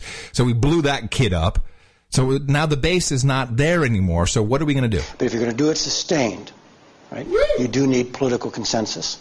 And so, um, although I think the administration has been correct, right, I do think it needs to be a bit more open, and it's trying to do that. The president made the promise in the same speech you just played the clip from to be more transparent with this so that we can have the adult public discussion about this and so that there's a comfort Should level. There be a judicial review? No. No. Um, this is not this is not the business of courts. This is armed conflict. This belongs in the hands of the two political branches. So then what should you have? Well, then declare I- I- war, you Hold on. douchebag. Hold on, hold on, hold on. You're asking for an idea? Yeah. Yeah. Um, a commission, all right? Um, seven people, Uh-huh. four from the Congress, two from each party, three from the executive branch. They review all the And a keg of beer and five lines of blow. This activity. They don't pre-approve it. They review it, and they report to both political branches with their findings. And if you pick the right people, you know, prominent Americans that people trust, Uh, let's see, Immelt. Put Immelt on there. Who else are we going to put on the on the board, uh, John, on the kill panel? I think Immelt. Yeah, Immelt would be good. How about Gates? Bill Uh, Gates. I think Zuckerberg. would be Zuckerberg. great. Zuckerberg is the guy. That's Zuck. right. Zuck. Zuck the drone. Secretary Powell, uh, Oh, Powell. Secretary Perry. I mean, Who's Secretary Perry? Se- Perry, we, we Secretary Perry? Perry is Secretary of what? About. Here, get it. Hang folks, folks of impeccable credentials. Um, that would give you an extra degree of oversight that might give our political structure confidence that as tough as this is, as, as troubling as it might be, it's needed at least for now. All right, so that is, uh, I believe that is the way we're going to go. Is uh, seven people on the board? We'll have Zuckerberg on there. We get uh, Immelt. I don't, maybe not Immelt. Maybe we need uh, someone a little more. Like Colin Powell, I think. I think he's played out. I don't think he's the right guy anymore. No, he's he's he's done. Who's Secretary Perry? I don't know. There's a one. There was a Secretary of Defense Perry, but I can't seem to find any com. William I'm looking, Perry. Looking, looking. William Perry. Well, that would be William Perry. Uh, well, maybe it is William. Maybe they're yeah. talking about William Perry yeah, because he- they, they yeah. keep giving their old titles. Like you know, they, they still talk about President Clinton. Right. He's not, Right. Mr. President. He's not the president anymore. Why do they do that? Right. It's like some sort of Right. what are we? The British Empire, and you have all these honorary things. You've been, you know, you've been uh, the Queen, so you're always the Queen. Yeah. Well, I guess you would be in that case, but it's beside the point.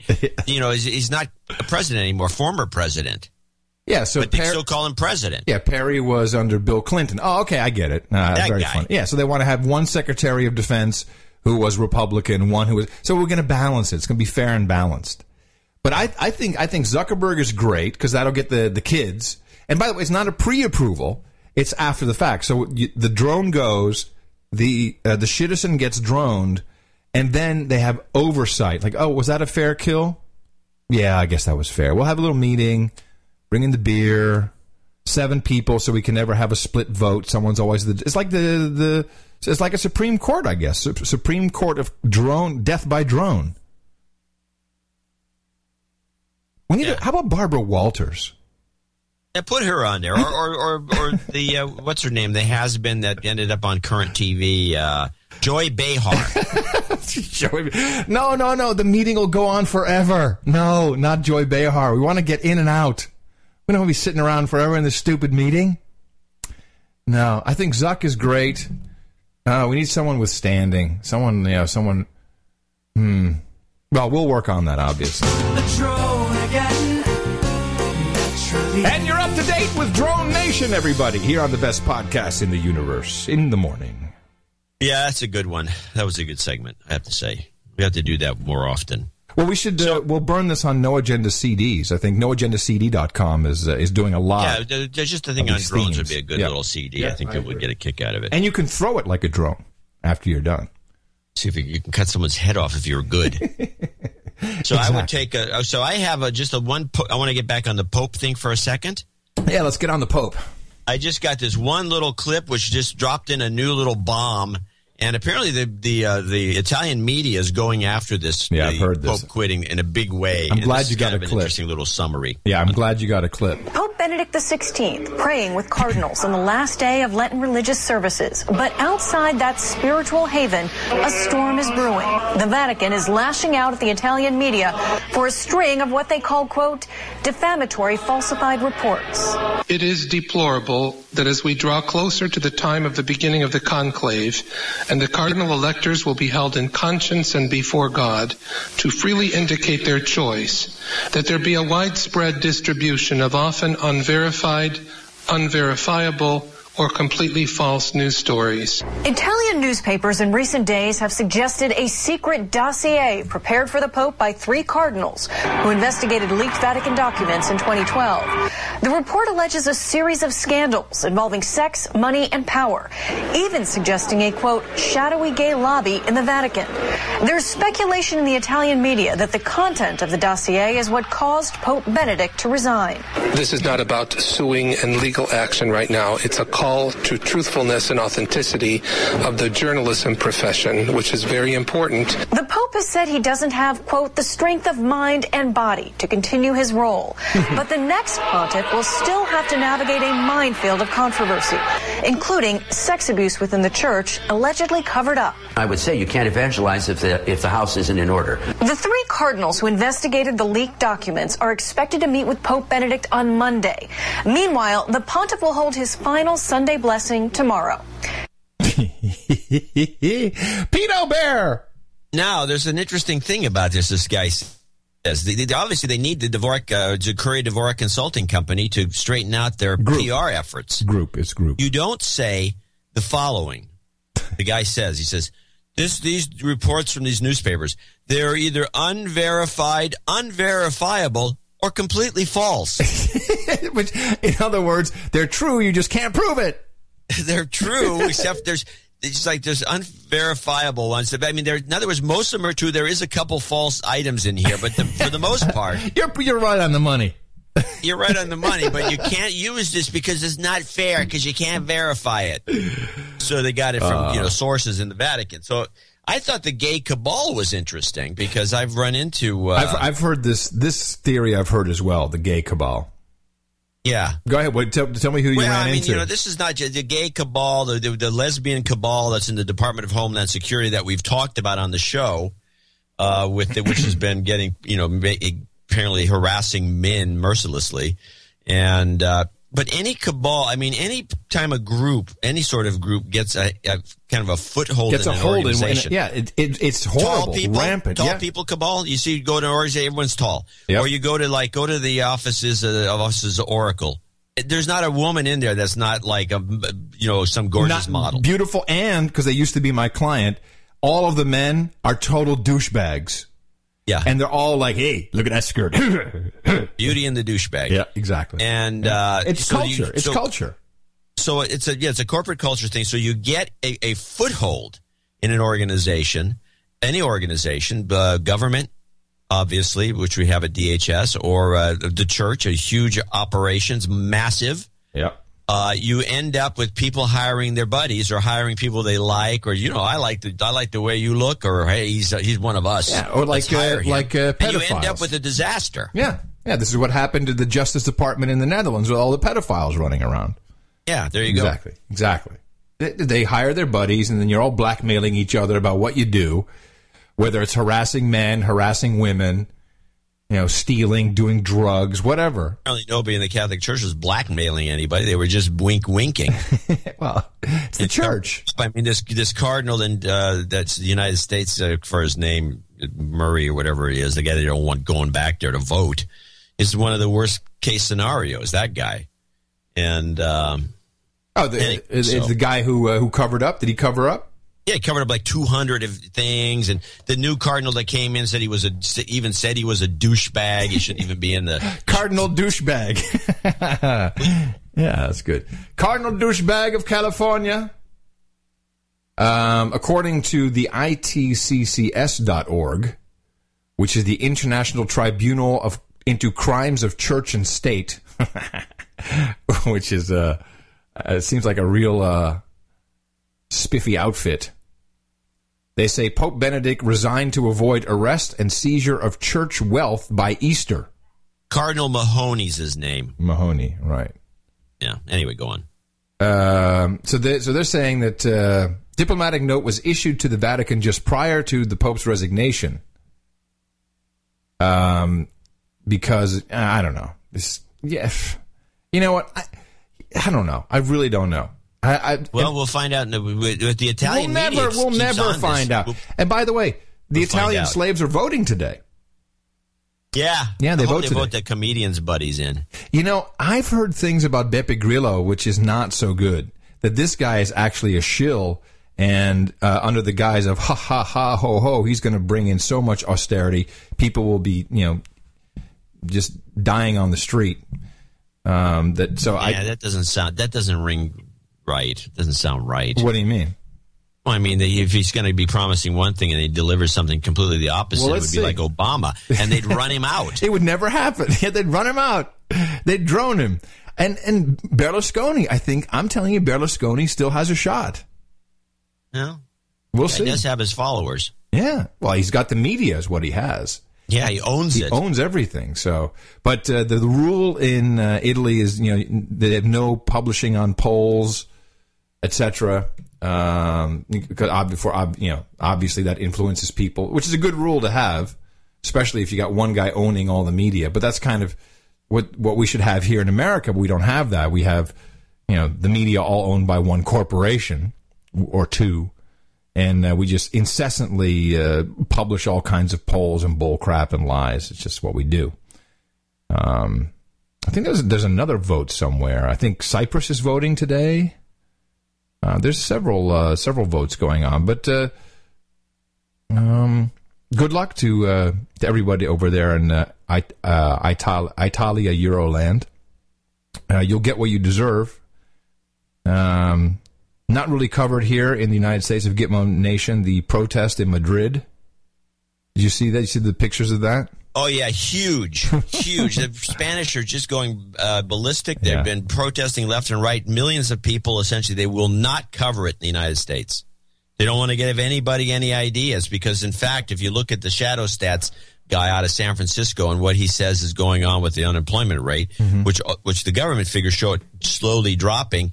He's his main number, the shadow stat number, is still going up. It's almost at twenty five percent right now. True unemployment in the United Yeah, States, which is about what it is in Spain. Uh, only this, these are mainly young people who are at fifty percent. Oh, they're at fifty or sixty percent. Yeah, they're, they're yeah, completely just opposed. just crazy. But we have this. We probably have a number like that for young people. We just don't get, have anyone with the guts to publish it. Yeah, I'm pretty sure we do. Um, you know, it's funny. You know, there's so so many people just come by and, and young people like, hey, you know, and, you know, they see us moving in. Hey, can I help out? You know, twelve bucks an hour. I'll do whatever you want. Which is uh, better than minimum wage. What's this? Minimum wage. I'd forgotten about that. That's They Might Be Giants, who I will be interviewing on stage here at South by Southwest. Those guys. Is, it, is that is that from one of their songs? Yes. Oh, yeah. Those guys are very funny.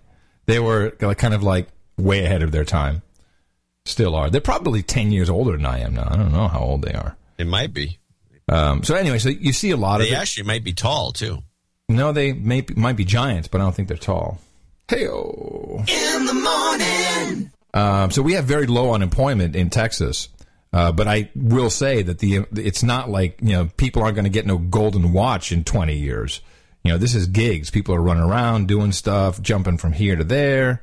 Uh, food trucks, man. We we got the food trucks right nearby on South Congress. Food trucks are all over the country. They've taken off like wildfire So- because people can't afford to open a real restaurant. Some of the food trucks, in fact, a lot of these shows on Discovering America are about food, Food trucks. trucks.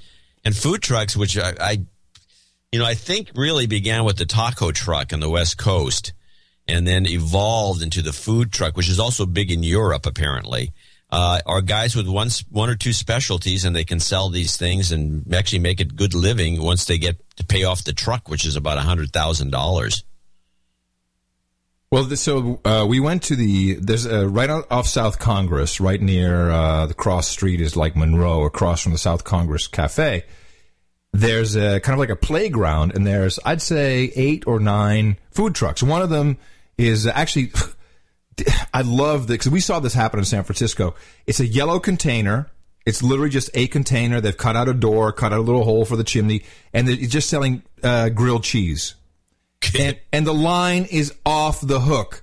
So I've been thinking.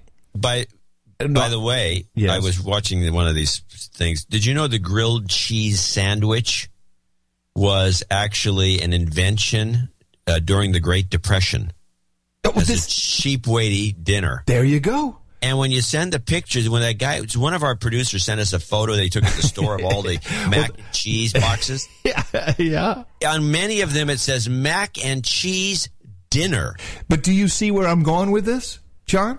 Yeah. I'm telling you, we're going to do food trucks, right? We'll just do, we're going to do real simple containers. Yellow, it's the mac and cheese. That mac and cheese. Everybody deserves their mac and cheese. You slaves can get used to mac and cheese, mac and cheese, mac and cheese, macaroni and cheap cheddar melted together. Mac and cheese, mac and cheese. And I think we actually we actually say it that way.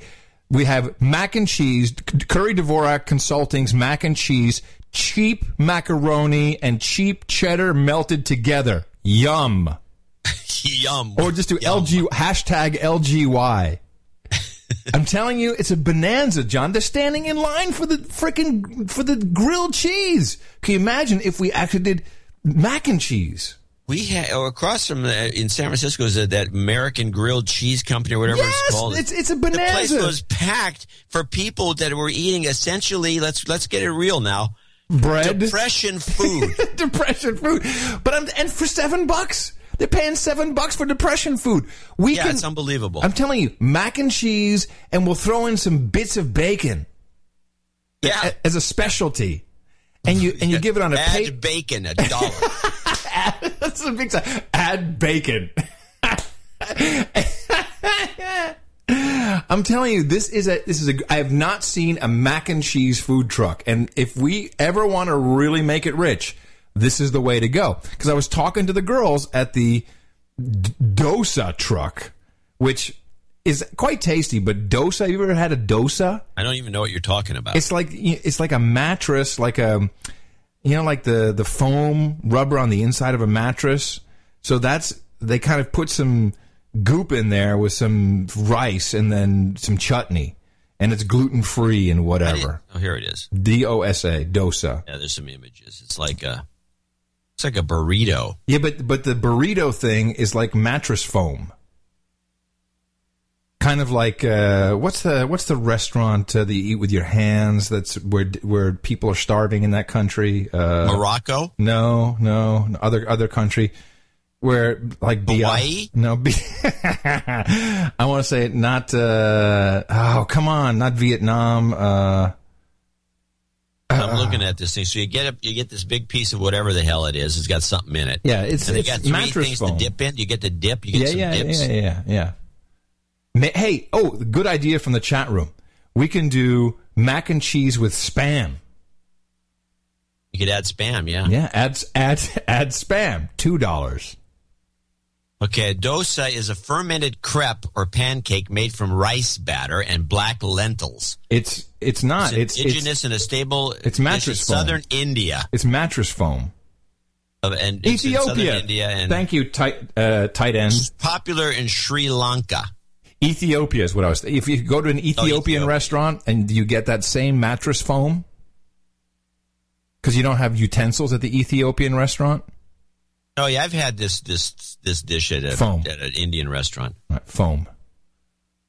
So anyway, um, so I think I think we got, I think this is a, there's a real business here for us. Yeah, I think the mac and cheese truck could probably pack them in. I mean, it is the. In fact, what are we waiting around for? I don't know. We should just get on the stick right. o- Mickey's like Ethiopia. Thank you, darling. Everyone, Ethiopia. Don't you know where people are starving? It's Ethiopia. Douche. They're always starving in Ethiopia. Yeah, yeah. I don't know why they just don't move out. Or eat some steak, something like that. I'm going to show my support by donating to No Agenda. Imagine all the people who could do that. Oh, yeah, that'd be fab. Yeah, on No Agenda. Move out. In the morning. Minimum wage. yeah! I'm loving that one. Well, hopefully our listeners are above minimum wage. Uh, uh, we'll start with a few thank yous to Sir Jason Stevens in Las Vegas, uh, Lost Wages, Nevada, $111.11 without comment. Justin Fishin, he has a subscription, so he's giving us $111.11 commonly. Justin Fish in uh, Cloquet, Minnesota, Minnesota nuts. And he's not $111.11. He wants a shot of Little Girl Yay Karma for you both. You've got karma. Uh, Dean Evans in Leicester, UK, just discovered the show a few weeks ago. He came in with $101. Just a few weeks ago, he just discovered the show and wants to give us value for value for such a great job you guys do. Thank you. Just watch, you know, we have people that have been watching from show one and they admit it and then they give us like, you know, they, they never give us anything. also prompted me to use a domain I requested. I finally used a domain that he registered some time ago. A hole. It's a holes.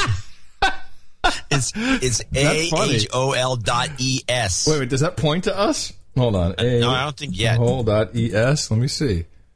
It's a Spanish. That's a Spanish domain, but No. it, Uh, they wouldn't necessarily get.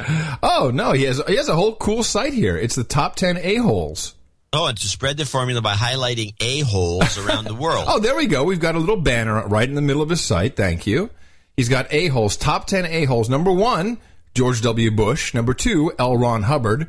Number three, Pope Benedict the Sixteenth. Number four, Mitt Romney. Number five, Sarah Palin. Number six, Lance Armstrong. Seven, Tom Cruise. Eight, David Cameron. Nine, Barack Obama. And ten, Piers Morgan. I think we need work on the I on would the flip list. that upside down. yeah, I agree. I, I think your list is inverted. Yeah, your list is wrong. But anyway, thank you. This is a very nice thank you and welcome to the family. Welcome to the No Agenda producing family. Yeah. And he wants a karma to get the ball rolling there. You've got karma. And uh, let me see. Do we have any new a holes? Yeah, uh, Hayden. Hayden should be on Hayden. there. Hayden should be on the list. I will think of uh, oh, Where's Brennan. Cheney? I mean, come on. come on, Brennan. I mean, O. Brennan. Oh, Brennan. John Put O. Brennan. Yeah, please. Yeah, no, these dead guys and other a holes don't it's meaningless. Uh, Sir Eric Bodenstab in Lauderdale, Minnesota, hundred dollars. No need to read this on the show. Oh, okay. Thanks. Love you. mean it. He does no call outs, no karma, just a note of thanks. He says He's just So proud. He's just proud to be like a that. knight. He says he's proud to be a knight. He is. He should be. Thank you. Anonymous in Randwick, New South Wales. I think if someone's anonymous, you don't read the note. Some anonymous people want to read you to read the note as anonymous. okay. He said he had a deja vu moment recently. I said I may have found a forerunner of the No Agenda show. This is kind of interesting. The show's thinking about media assassination from the 1890s. Yeah, actually, I saw this email and I went to get the book. That's an old book by Hilaire Belloc, and according to J.C. Buzzkill Jr., this was a good friend of G.K. Chesterton, and I guess Bernard Shaw. There's a group of these guys. It was like a little club, drinking club. Yeah. and I guess they were they were unhappy with the bullcrap media in 1890. so we look back and Imagine, imagine, uh, ima- changed nothing. yeah, but imagine they had to sit around. You know, they, I think they got to drink a lot more than we do. Oh yeah, waiting for the next newspaper to come out. You know, share a, a beer. yeah. And you and I is like we do this twice a week, three hours each time. Yeah, they probably only wrote a book every so often. Yeah. Oh, they they published it. The Free Press is the name of the book from B E L L O C. 1890s is probably available It's on on, Amazon. it's on Gutenberg. You can get it off. Oh, it's on Gutenberg. Just Yeah. get the Gutenberg Project thing and download Gutenberg. to your Kindle. Yep. And the book cites examples that are now little known, and f- which is probably yeah, everything gets forgotten. We have to remind ourselves of some of the stuff we've come up with. Yeah, we do. I, I so I I got the book. I ha of course we've been still unpacking boxes and you know setting up a shop here in the hideout, uh, but it's on my reading list. So we'll get to it. Stockholm, New Jersey, Peter McConnell, 8888. Uh, Reading from Suzhou, uh, 8888 in Chinese is pronounced ba ba ba ba. Oh well, Ba, ba, ba. we pronounce it uh, like this. Baba. It's also the Mandarin word for father, and we're expecting our first human resource in about three months. Little girl, yay, karma, thank you. Oh, oh, this is very nice. Hold on a second. Little girl, yay, karma. There you go, rocking and rolling. You've got karma. There you go. Shows the, uh, the the end of the Silk Road. They do all kinds of cool silk stuff there. If you wanted your portrait in silk, they'll make it. Yay. Jaap Gielhoed. Geelhoed. Geelhoed Yellow hat is what that means. in Oudeland. Oudelande. Oudelanda.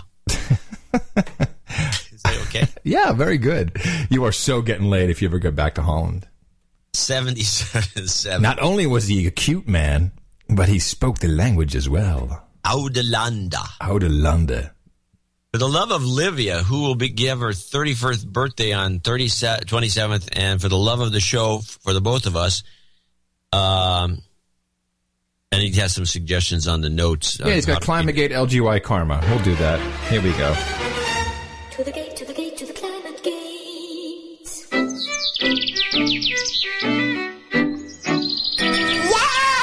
Yay! You've got karma. Now, uh, we've got our segment here, which has shrunk down to two donors. Oh, good. Good riddance to everybody. 69! 69! Dude! I'm telling you, it's like everyone's like, yeah, this is this is exactly exactly the nightmare that I had about the donation segment. Is we'll tell everyone, hey man, we got to shorten this up, and everyone just is like, oh well, screw it, then I'm not going to donate. Oh, 69, that's annoyingly long. Boom, done. Thanks, John. This here we go. Great. Sir John, you said you didn't care. Sir John Tirada in Pasadena, California, 6969. Cheer up, Adam. And John is very contrary when I listen to him on DHUnplugged. Give karma to yourselves. Yeah. All right. You've got karma. It's exactly what I was afraid of.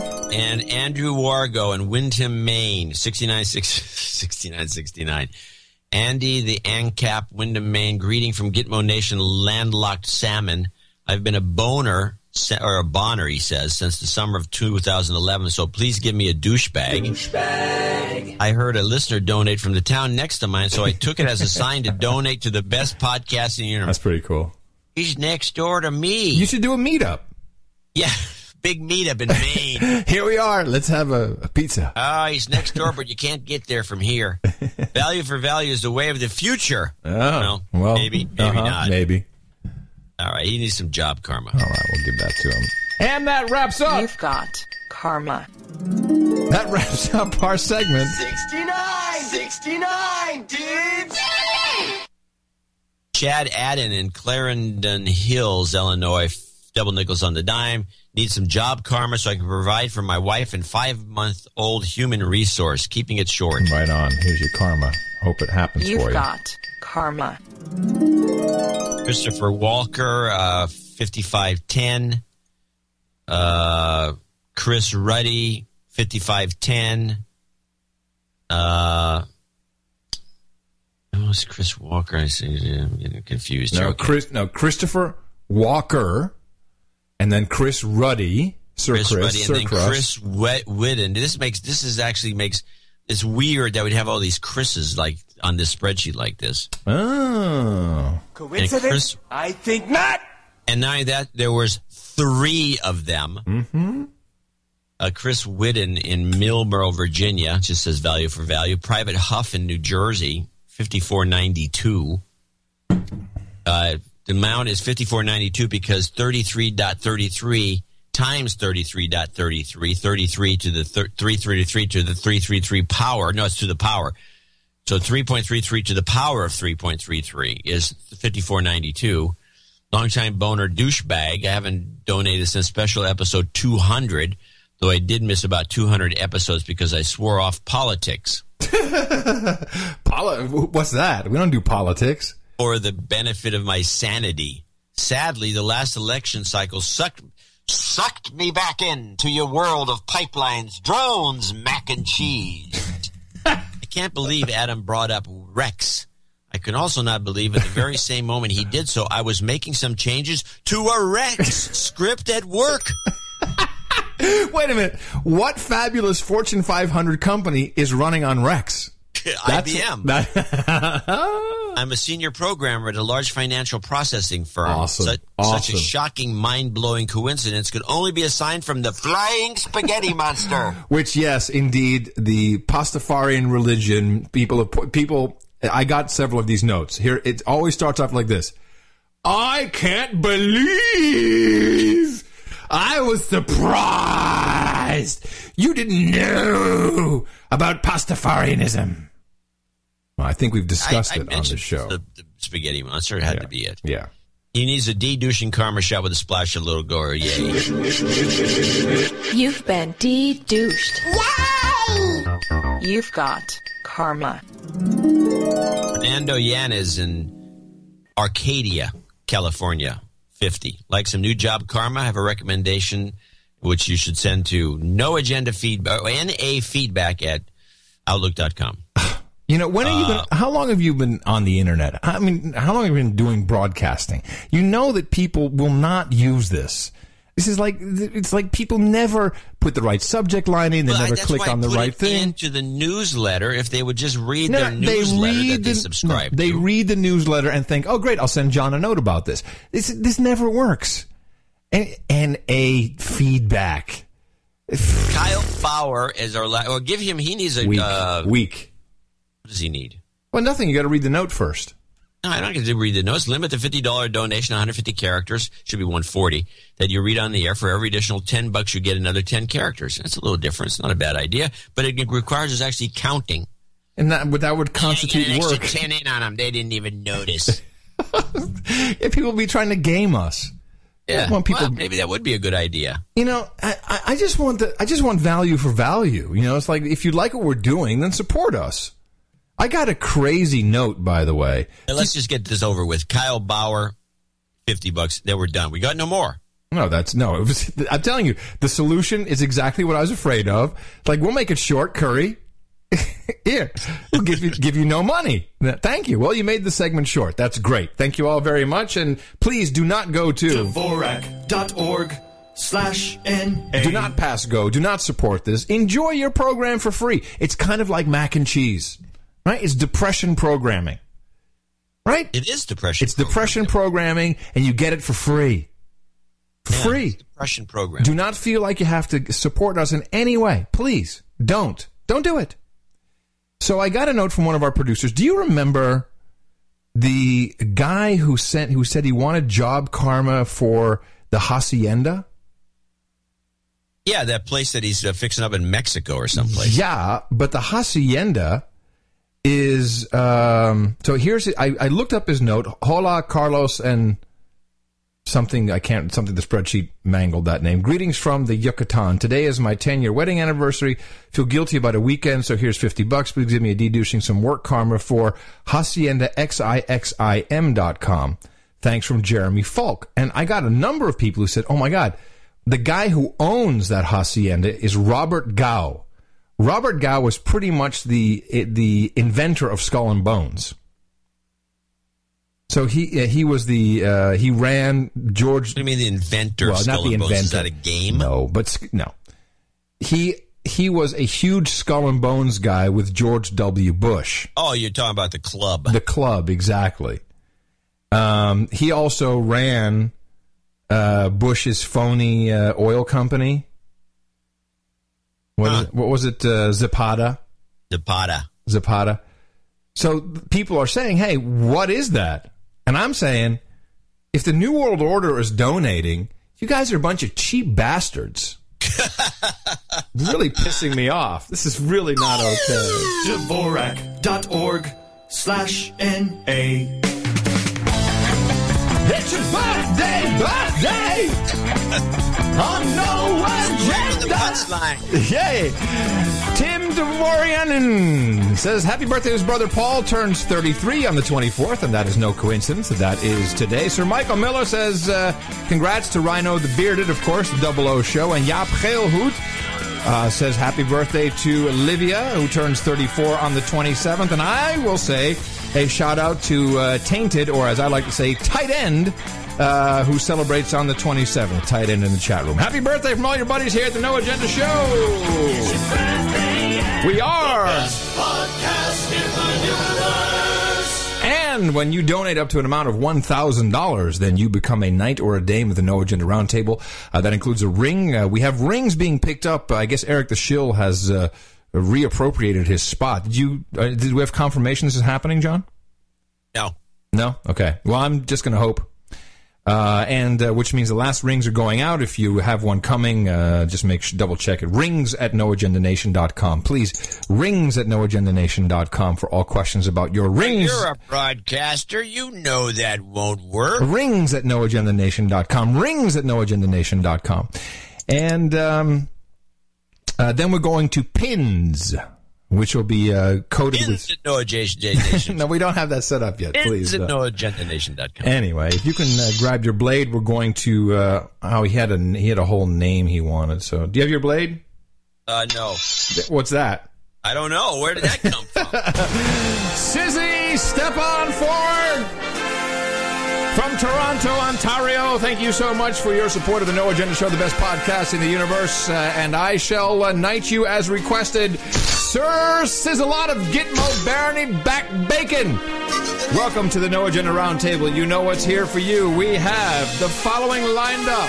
Hookers and blow, rent boys and chardonnay, hot pants and booze, wenches and beer, Rubenesque women and rosé, geishas and sake, vodka and vanilla, bong hits and bourbon, sparkling cider and escorts, and of course, the illustrious mutton and mead. And remember, I think we should add to the mix now. You slaves can get used to mac and cheese, mac and cheese, mac and cheese, macaroni and cheap cheddar melted together. Mac and cheese, mac and cheese, mac and cheese. the I like that bit the best.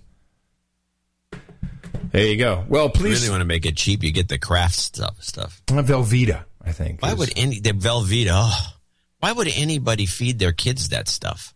I've actually made mac and cheese for the kids, but I make a gourmet version with a very high end cheddar, some fresh cream, some s- spe- spices, some maybe a touch of nutmeg, some pe- pepper and salt, and, a, and an expensive Italian pasta.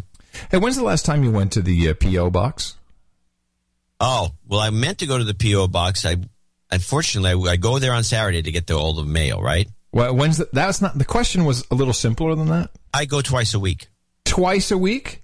Yeah. Oh, we've got uh, someone complaining. Yeah, I go there on Saturday. Uh huh. and there's someone has stuffed a box into the PO box that's bigger than the box and I can't pull it out.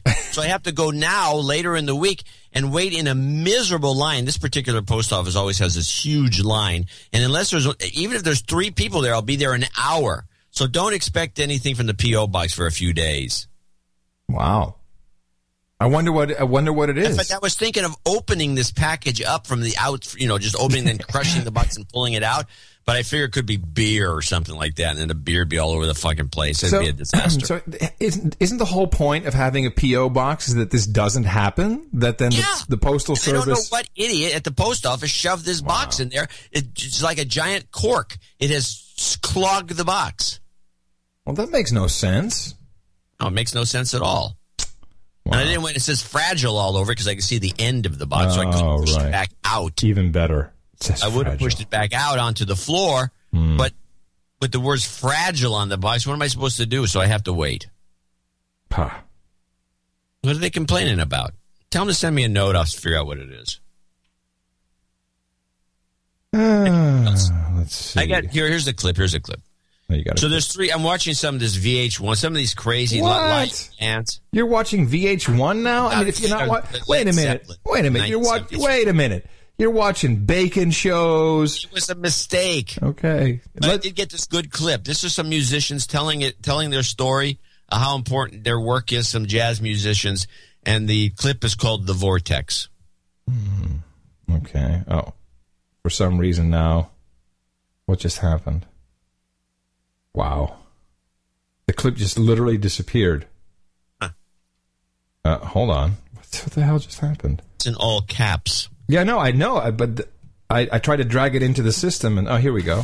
We are three shamans on stage offering up a vortex to all the people out there, and we're bridging the gap between the spiritual plane and the physical plane. And if you want to join us, that's great. And if not, that's fine too. We're going to do it anyway. And the reason it works is because the vortex is the same in all people. And when we go to it inside of ourselves, if the listener goes to it inside of themselves, we're in the same place. What is the point of this? I would like to know myself. What What are these guys? What is this? These are what musicians explaining their their art. Do you somehow think that the second half of the show is just meant to to play bullshit? Or I mean, it's okay. I mean, it's it, it seems like a great place for you to mock me, but I'm not so sure that you can just play crap. I'm not mocking you. Are you talking about the vortex coming up? I think I think your vortex is no good. It's no good. Attention all human resources.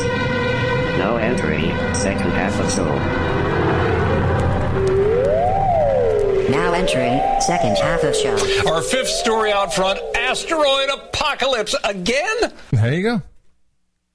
That's it. Second half of the show. That was it. Didn't we just do this? Yeah, asteroid apocalypse apocalypse again. That's all I got. We having another asteroid come through? Yeah, it's just nonstop. No, no, actually, good news. Uh, officials in Texas announced Thursday state troopers are no longer allowed to open fire on suspects from helicopters. They are banning the Have they been shooting at people from choppers? immigrants. Yes, apparently they've been shooting at immigrants from helicopters. I, I'm sorry, uh, undocumented Americans. I'm sorry, I didn't. I love it. I didn't know this was happening. I didn't know that was happening either. I thought that only went on wolf hunts in Alaska. I think that's great. And they can, yeah, they complain about Sarah Palin. Come on, shooting at people. okay, so I have a segment. All right, I have several, but I was just you this slide. is a one shot. So it's an, like it's an it's kind of a quiz.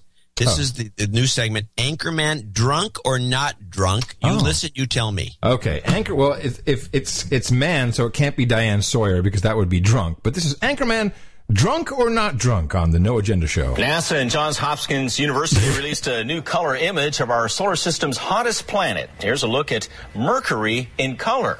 NASA and Johns Hopkins University's Applied Physics Department released this false color image of the planet, but this is not what Mercury would look like to the naked eye. Instead, astronomers say it, it illustrates the many different chemicals and minerals that make up the scorchingly hot planet. Um, I'll say not drunk, just uh, You dyslexic. think he said astronomers because he's not drunk and John's Ho- Hopkins? Hopkins, he's dyslexic.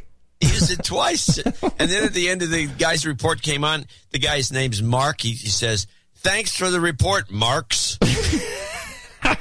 I like that. I think we should have more. If if if TV news was like that all the time, I'd be watching. Because you know, Astronomers. astronomers, because then it wouldn't be actually uh, you know like entertaining. No, no. Instead, you know, this is the kind of uh, news reporting that we get. Uh, uh, so I think everyone, everything has come to a standstill here, and uh, Your batteries are dead. no, I don't think it's the. Well, maybe it is the battery. What is no?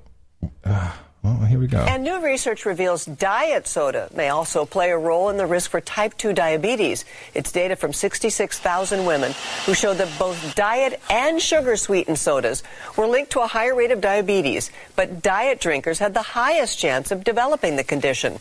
Experts say these findings don't mean diet drinks cause diabetes, but they may suggest those who are prone to it tend to consume more low calorie drinks.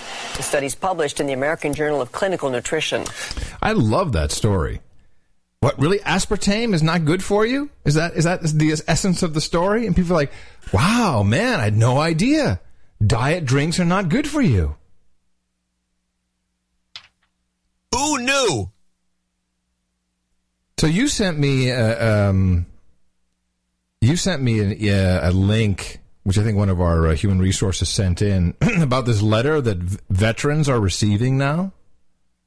Oh, I didn't send you. I don't have a link. Yeah, I did. Yes, Right. so- Yeah, the veterans are getting.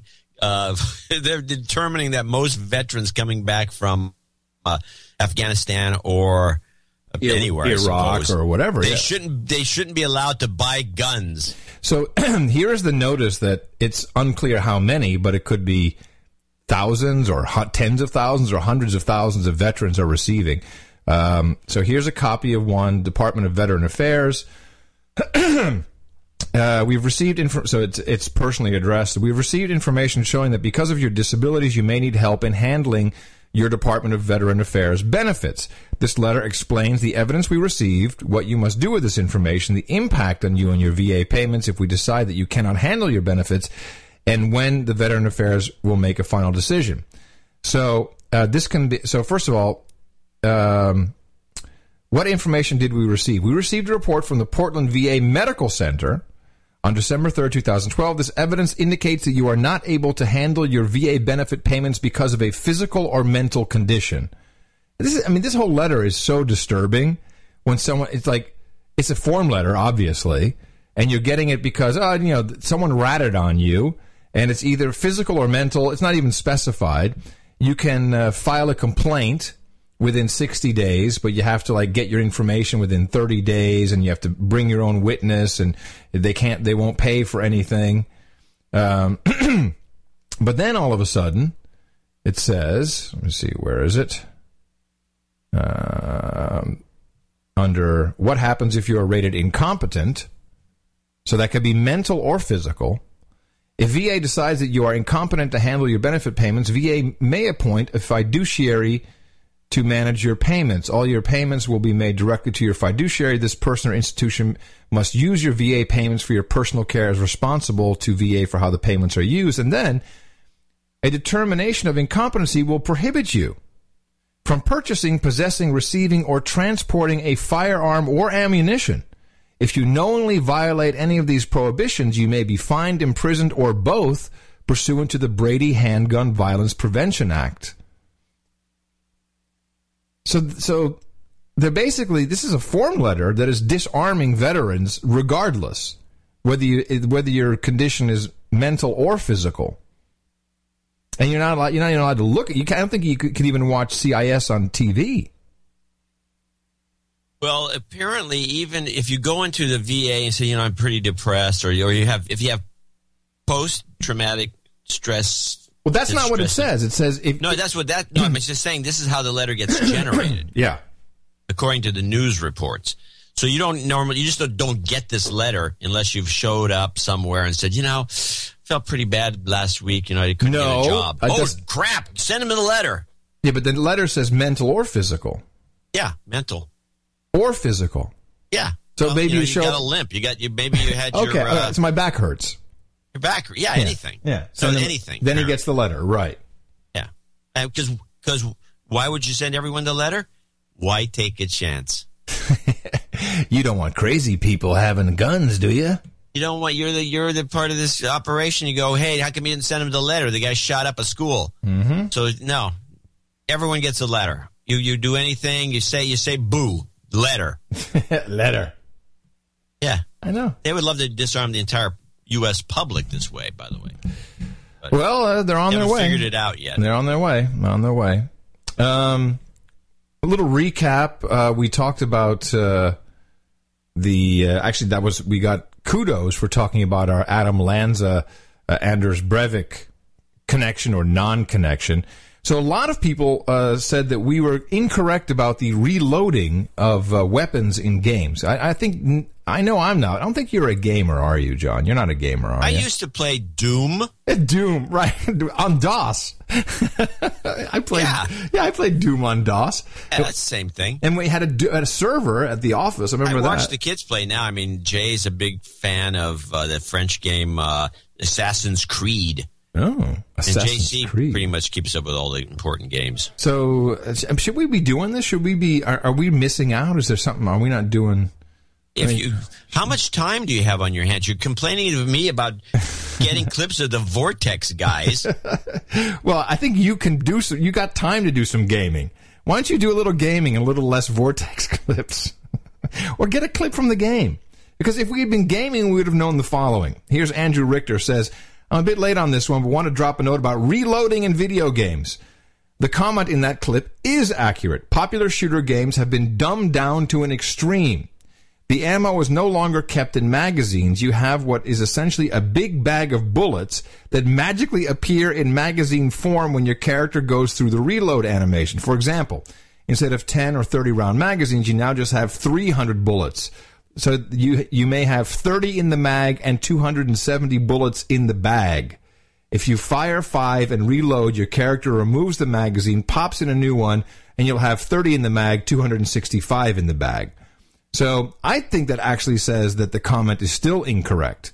Because if this is what Lanza was thinking and he was reloading before his magazine was empty, um, then this is this is not the culture of uh, of a mass murderer eh, who's a, who's a exactly, gamer. But the other thing is, how many you you're going to weigh yourself down with a whole slew of magazines, and you take two or three shots, pull one out, throw it away, and put a new one in? I got It doesn't make any sense. I got another note. Remember, this guy is supposed to have some sensory uh, issues that kids couldn't touch him at school and couldn't. Right. uh, well, how does that work when you're shooting a gun?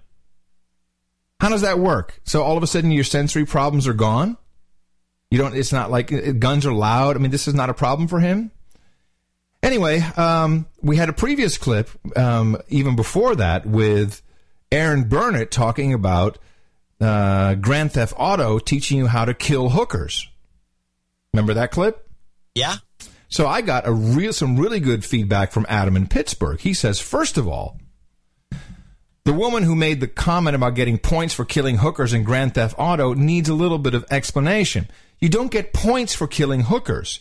You actually have to spend your hard earned money gleaned from running drugs and executing hits on people to get a hand job, blow job, or the full service from the hooker. Then since you need to take the hooker to a dark alley to bang her so the cops don't see you, a smart gamer will always get out of the car after the hooker gets out and using a knife or a baseball bat will kill the hooker so you can get your money back and as a bonus any other money she might have gotten from uh, tricks that she turned that night.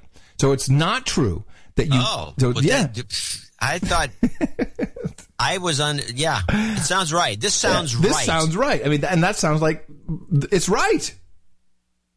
You don't you don't just kill the hooker. Not until Or Burnett gets her. She needs new writers. yeah. Well, another I'm, I'm sure she doesn't even know what Grand Theft Auto is. another gig we're not going to get. And here is uh, so tonight we have uh, the big celebration, the big Illuminati fest of um, uh, the entertainment uh, industrial complex. And Oh, uh, yeah. and again uh, tonight we'll have two movies on deck. We have, of course, uh, the uh, the uh, historical, uh, historically accurate Lincoln.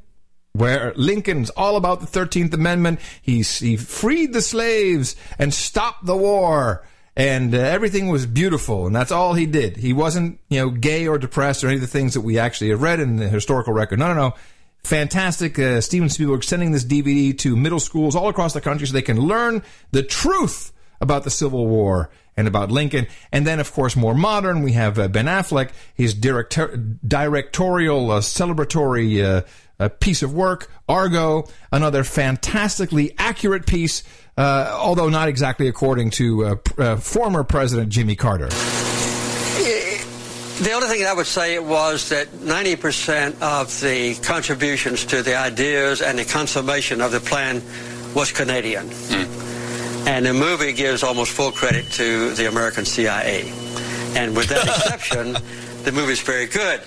But uh, Ben Affleck's uh, character in the film was only, he was only in Tehran a day and a half. And the main hero, in my opinion, was Ken Taylor, who was a Canadian ambassador who orchestrated the entire process. So uh, I saw the movie. So he screwed the Canadians again. yeah, again. Screw you, Canucks. I mean, but not just a little bit. I mean, the, the Ken Taylor, the it, it never was this his idea. It was John Goodman. You know, these, all these brilliant guys, and uh, and Ben Affleck, and they were you know they were making fake Hollywood movies, and they were genius. But it turns out it was the ambassador, who, by the way, of course, was the hero because he hit all these people in his house. I remember when that happened, and I was, and it was annoying because nobody would help us except for the Canadians, and then the Canadians actually risked a lot to get the Americans out and kind of save them. It was well known; it was actually reported that way in the media. But over time, screw the Canadians. Let's just uh, take all the credit ourselves. That's our boys in the CIA. That's right. Well, yes, exactly. Well, uh, And of course, Ben Affleck, you know, he's isn't he one of those guys that keeps. He doesn't he have a piece of the African action somewhere? One of those. Oh, Congo. I think he's Congo. Yeah, he could be Congo. Yeah, I think so. he- He, actually works probably for the CIA. No, he works State Department. No, State Department. the- That's the state. Academy snubbed him. They wouldn't give him directorial credit at all. So Oh, how much we know. Interesting. Yeah, you know more than I expected. And I think that's probably the reason because of the, you know, there are Canadians in, in lots of them, as a matter of fact, in the academy. So Really? They all notice this. This is bull crap. Well, you know that um, foreign actors, it's a real problem for uh, for actors who are on an O1 or any other type of work visa. Because you know the the there's so much extra paperwork and hassle with a foreign. So when they're actor. filming in Vancouver, this becomes a problem. No, no, obviously not. But um, when you hire them in the United States, you have to go through all kinds of legal hassles and have to bring. So essentially, when Miss Mickey was doing auditions in Los Angeles, uh, all the time it was be like, yeah, no, that's great, but you know, it's like so much hassle. We had to bring in lawyers to hire you, and like, well, why bother? We got J Lo. Yeah, well, it's nobody. It's paperwork. This whole country is inundated with paperwork. Yeah, we're like Russia. The the form Probably more like Italy in the golden era of bureaucracies. but yeah, no, that's what everyone complains about. Some, there was somebody did a report on how many regulations are being written up a month, and it's in the thousands, uh, or maybe it's on a daily basis. It's just like ridiculous, and nobody knows what these are, and you're always in violation. It's like the Soviet Union. You're right, Russia, because you're always in violation, even though you don't know it. I mean, the whole key to success in Russia during the Soviet era was that you're always you whatever you did, you could have been thrown in jail because you were breaking some law, whether you knew it or not. Right. And in fact, even when I visited the Soviet Union, when it was still the Soviet Union, and to even get into the country, you had to break the law because at the airport there they have these carts that were outside. They're actually to get the cart to move your luggage. When was this? What year was this? Because I've also been to the Soviet Union before David Hasselhoff brought down the wall. Yeah, it was about a year before the wall collapsed. What year were you there? No, not the wall. It was a year before the uh, before uh, before the Soviet Union. What? It's like eighty nine. Uh, so I was there in '88. Okay. Well, anyway, to get these carts, you had to use a ruble. All the machine. it- which means you had to have a ruble, which you couldn't take out of the country, which means you were coming back into the country with a ruble, which means you were violating the law. You violate. Yeah, exactly. Right. So to get into, you had to violate the law. Yeah, yeah. Yeah, it was like it's just the whole thing was set up. It was rigged, so you were always in violation of the law. And I've always thought that was kind of a, a genius idea. So every citizen could be arrested at the drop of a hat, Yeah. and you could just dig around, figure something out, and you you know he violated some law, and that's pretty much what we've got now. I remember when we left on the Moscow Music Peace Festival, and we were told specifically, do not take any Russian currency with you if they, for some reason, decide to frisk you. Uh, uh, you know, or search you at the airport, and they find you with the rubles, they can throw you in jail. So, of course, we all took rubles. I mean, obviously, yeah, I got to listen to that. Hey, here's an idea for after the show today, John. Wolfenstein 3D. Wolfenstein 3D. Yeah, don't you remember? Yeah, That that was that was right after kind of Doom. Right. It was from yeah, the Castle Wolfenstein. Castle Wolf from the makers of Doom. This is our this is our level of gaming. Yeah. Yeah, can't wait. Also, Game is for the younger, younger generation that can play them games. Got time on their hands. so of course with the uh, with the big uh, uh, with the big sequestration and all this, but which by the way, I'm pretty sure that the president and the Congress could at any time just say, you know what, we're not going to do this stupid thing. Am, am I nuts or can we? I mean, have we just been trained into this? Oh, Armageddon's happening in five more days. Can they? They could all just get together, have a meeting, and go, okay, we're not going to do this, right? Yep. They could do that anytime, right? Yeah. So, so the entire process, including the president, they're all terrorized. They are terrorists. They are adherents to Al Qaeda. They are terrorizing Yeah. the Yeah, American they should be public. droned. Right. So um, Pete Pistole there of uh, the TSA is talking to Brolf. Did you see this video of the three-year-old girl in the wheelchair? That they No. oh uh, you haven't oh this is you you must you gotta just you can use the Googles but so this girl has um, spina bifida which is a horrible disease and she's and she's going to Disneyland and she's in her wheelchair and of course you know she comes to the uh, airport the TSA is like you got to get out of the wheelchair we're gonna we're gonna pat you down little slavelet here give me that stuffed doll I'm putting it through the scanner It's a good, And the this kid- is terrible. A little girl. Yes, and the kids- three years old in, in St. Louis International Lambert. and the kid's crying, and then the, the the mom is videotaping this on her iPhone. TSA, it's illegal to videotape us, slave, which is not. No, that's a lie. And uh, so, of course, you know, then uh, blogger Bob of the TSA, you know, he, everyone's like backpedaling. These guys are. I'm sorry. I mean, this whole I mean, the sequestration is great. I hope the I. I hope no one can fly. I hope the whole TSA is put on furlough, which is the perfect term, by the way. Furlough. It's far, furlough used to be used for prisoners. Okay, so you people, you TSA people, you are prisoners of the state. You, you're evil. You're trained to be evil. I'm so sorry for you. I feel really, really bad for you. This fucking jobs program that you're put on. Shit, You know, we all should just face it. Nation's broke, and now we're all servicing each other with stupid, stupid jobs, and you're just terrorizing children.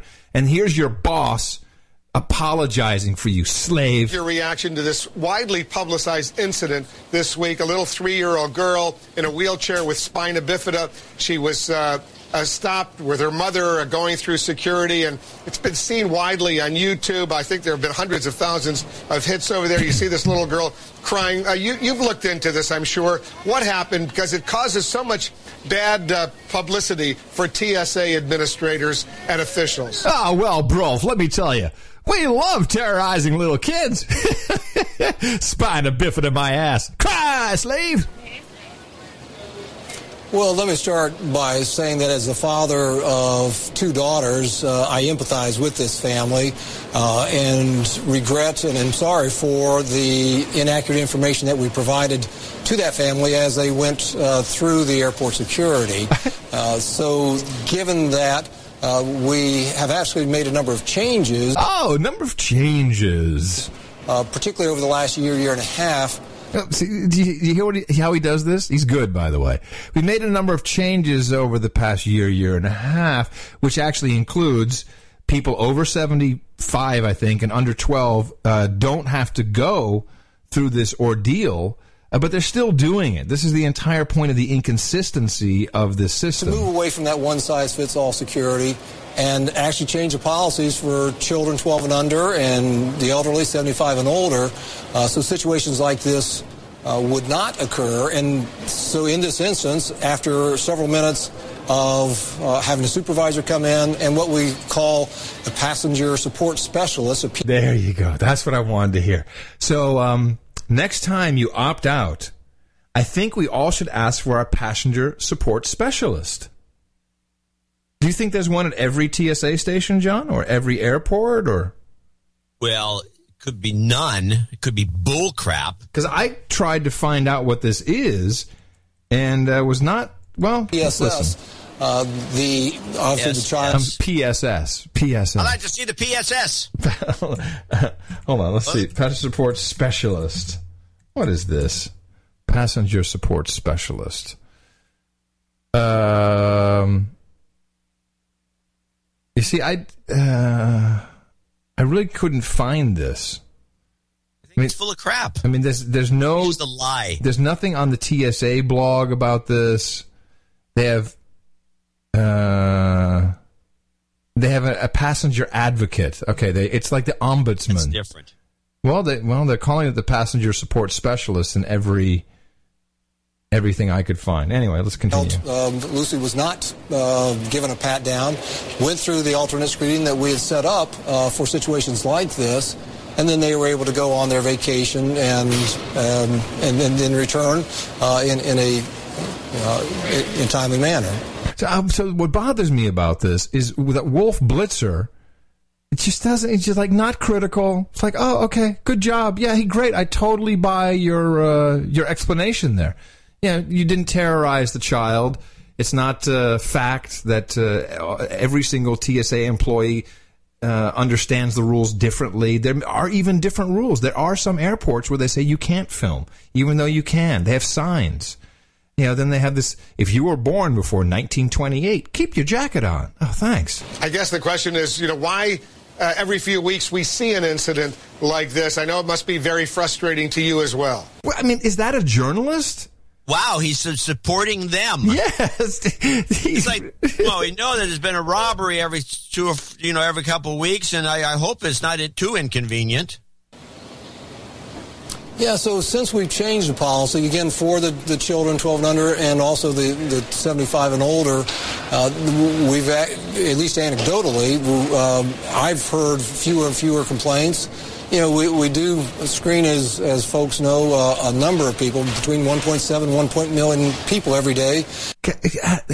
Is that an unbelievable number or what? 1.7 million slaves touched and groped and scanned and beamed every day. nearly 450 airports. We strive, obviously, to provide the most effective security, but also to do that in the most professional way. And usually we hit the mark in that, but sometimes we don't. And when we when we make mistakes, We apologized. The federal security director at St. Louis uh, s- s- spoke with the father, apologized, and then we tried to, to make sure that if we need to do retraining, if we need to refocus our, our efforts in that regard, then that's exactly what we do. Now, what can we do? Can we turn this into a promotion? Yeah, I think we can. As somebody who travels a lot around the world, I'm talking about me. Uh, Well, because you know, I I visit uh, the Pope, I visit presidents, queens, kings. I travel around the world. Hi, I'm Rolf Witzler. you know, I've noticed that when I, whenever I travel in the United States, I obviously have to take off my shoes uh, when you go through the TSA lines. But when you go to London or Amsterdam or Paris or Rome, you go through Europe, you don't have to take off your shoes. Why? Why the dif- why the discrepancy? Um, what do you think the answer is going to be? We need to, to do something about that. Well, it's because obviously the shoe bomber who came out of the Paris operation, uh, who probably didn't take off his shoes there, uh, is now going to be leaving from the United States. And yeah, he won't leave from he won't leave from anywhere else. This is so true. You fly from Amsterdam, which is where the the underwear bomber originated from. yeah, You can keep your shoes on. You can go through the magnetometer. yeah, You don't try have- to blow up the plane. You Yeah. successful. We don't want you blowing up the plane leaving the country. And I, Different insurance policy. ah, gotcha. Well, of course, it, it all dates back to December of 2001 with Richard Reid, the shoe bomber. There you go. Uh, so it's a policy decision here in the U.S., but as we expect. policy decision. Oh, it's not really about security. It's a policy decision. Thank you for clearing that up. and the known and trusted traveler population, we, we actually expect uh, approximately 45 to 50 million people this year to be able to keep their shoes on Oh. um, as they go through uh, security screening. Oh, how? We're working with the European Union to have uh, consistency and harmonization in many regards. Ah. We're also working with technology manufacturers Oh. uh, to ensure the best possible detection capabilities Oh, no. for shoes. So there are a number of shoe detection uh, pro- technology, John. Shoe detection technology. efforts Oh, uh, cool. uh, that are ongoing But to here it is. try to facilitate that. But the best way people can have a, the highest assurance they'll be able to keep their shoes on is to sign up for a trusted traveler program such as Ah. the Customs Border Protection's There Global Entry go. Program. Uh, you submit an application online. Uh, you go in for an interview. It's $100 for five years, so $20 a year. It's one of those good bargains that Good the, the U.S. government uh, still offers. And so it's something that we encourage anybody who flies with any frequency, rather whether just domestically or clearly internationally, to sign up for Customs Border Protection's Global Entry Program. That is a great deal. That's a great. So we took the terrorization, total terrorist actions against a three-year-old child in a wheelchair, and we've turned it into a promotion for the TSA's pre-check global entry program. It's just amazing to me. Amazing. Good work, yeah, Brolf. What have you learned, Brolf? Nothing. What is this uh, Gillmor gang clip you've got here? Oh, that's that's for you later. Don't. okay. It would be unless you want to bore the audience stiff. No, no, I don't want to. But it's funny because I happened to watch an episode yesterday. Uh, it's, it's probably the same one. So here's a just play this little because there's a little meme in here that I think is great.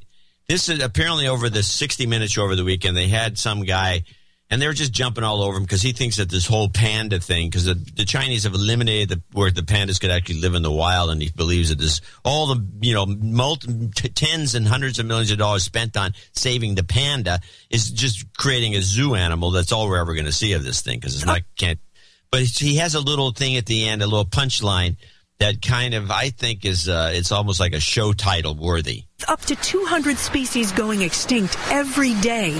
He says it makes no sense to spend so much money trying to save just one. I don't want the panda to be extinct. I don't want anything to be extinct on my watch. But ultimately, let's not waste vast amounts of money trying to prevent it when we could use that money far more efficiently, far more optimally somewhere else. What about the argument that if you take the panda out of the equation, if the panda's not the symbol on the masthead, nobody gives money? I think that if they took the panda off the letterhead, other animals would fill that void pretty quickly, and very sadly, they could replace that with a tiger cub, and people would, would give generously. One thing people might say is, who are you to play God? Who are you to decide that we shouldn't save the panda? Who are they to play God? They pick the cute, cuddly one. Why don't they pick a snail or a caterpillar or a fly? They're already playing God. They're playing survival of the cutest in my books. How about a slug? Survival of the cutest. I love that. That's very good because that's that's that is every reality show on television right there. Survival of the cutest. Yeah. That makes total sense. Well, you know the the WWF was started by Prince Bernhard of the Netherlands. Uh, is seen as a front group for the New World Order. Uh, interesting that uh, a Chinese uh, symbol is essentially used as their symbol. He's also That's- the founder of the Bilderberg Group. But it's the interesting coincidence here because the WWE used to be the, or the WWF used to be the World Wrestling Federation, Mm-hmm. and they created a subcult within the organization called New World Order. and seriously, It's these and then when they did this, they got sued by WWF to change their WWF to WWE, and they won. Yeah, because they're like, hey, we got the lock on this New World Order thing, man. What do you think we're doing here? All right? You know, we created this whole front. Now you're going to take that? I don't think so. That makes sense. I like that. That's a good one. So um, the the final thing that really, really just got my goat, and I'm sure you uh, you heard about this.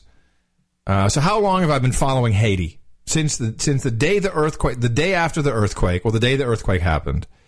We've been following the money. I just I need to reiterate one more time that we had huge benefits. Clooney, Clinton, we had Bush On and all Cl- television Here we had this. We had we just need cash. I know a lot of people want to send blankets or water.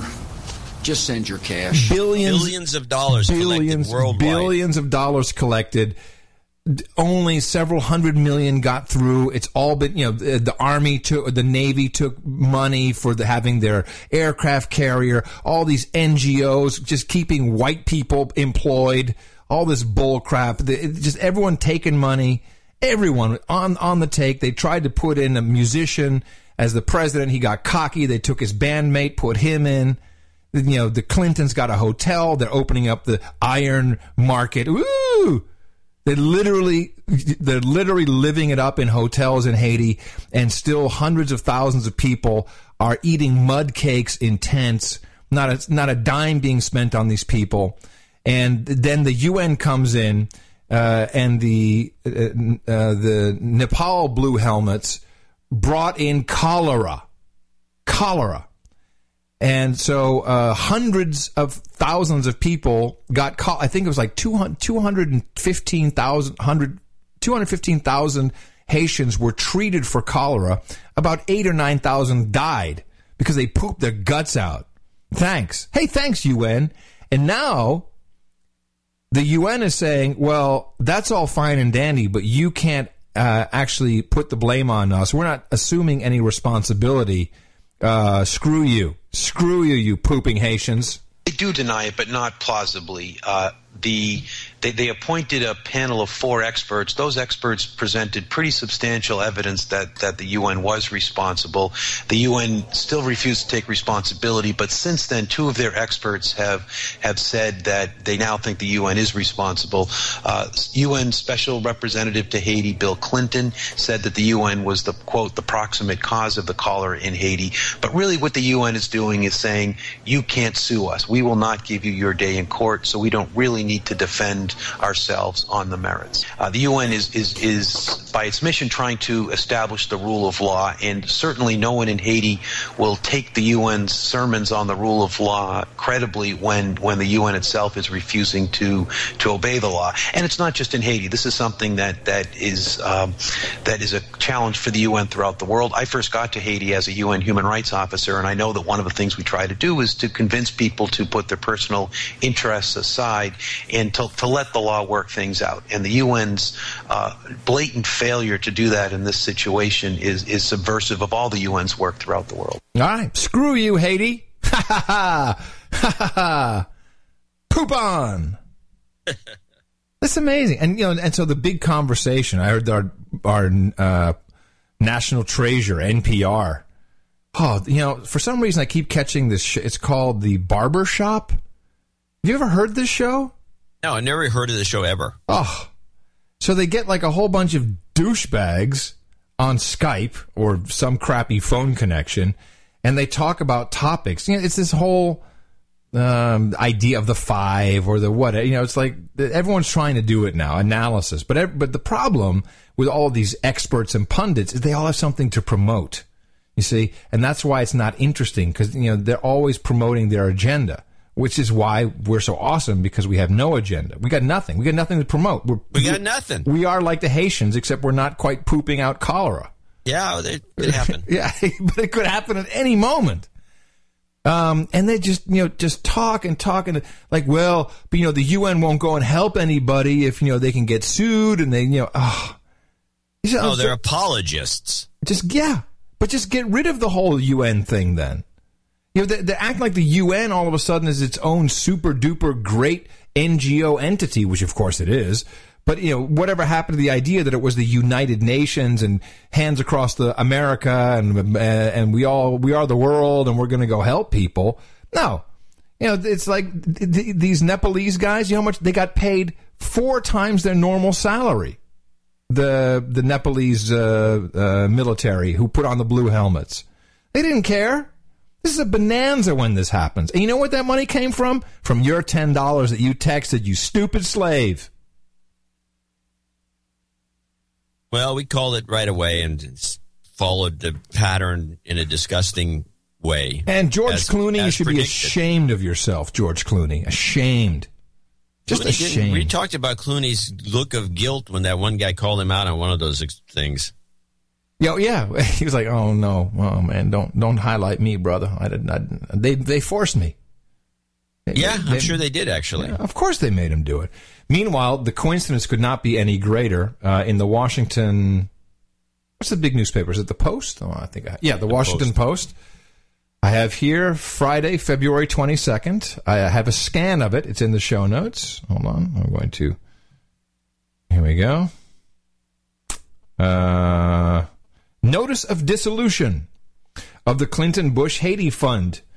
To the creditors of and the claimants against the Clinton Bush Haiti Fund, notice is hereby given by the Clinton Bush Haiti Fund, uh, in parentheses, the company, which was dissolved by the filing of a certificate of dissolution in the office of the Department of the State of the State of Delaware on December 31st, 2012, that all creditors of and claimants against the company are hereby required to present in writing and in detail their claims, respective accounts, and demands against said company at 5, 1501 K Street Northwest, blah, blah, blah, on or before the 22nd day of April 2013, or such claims, accounts, and demands shall be forever barred as against the property of the company and its directors, dated this 15th day of February 2013.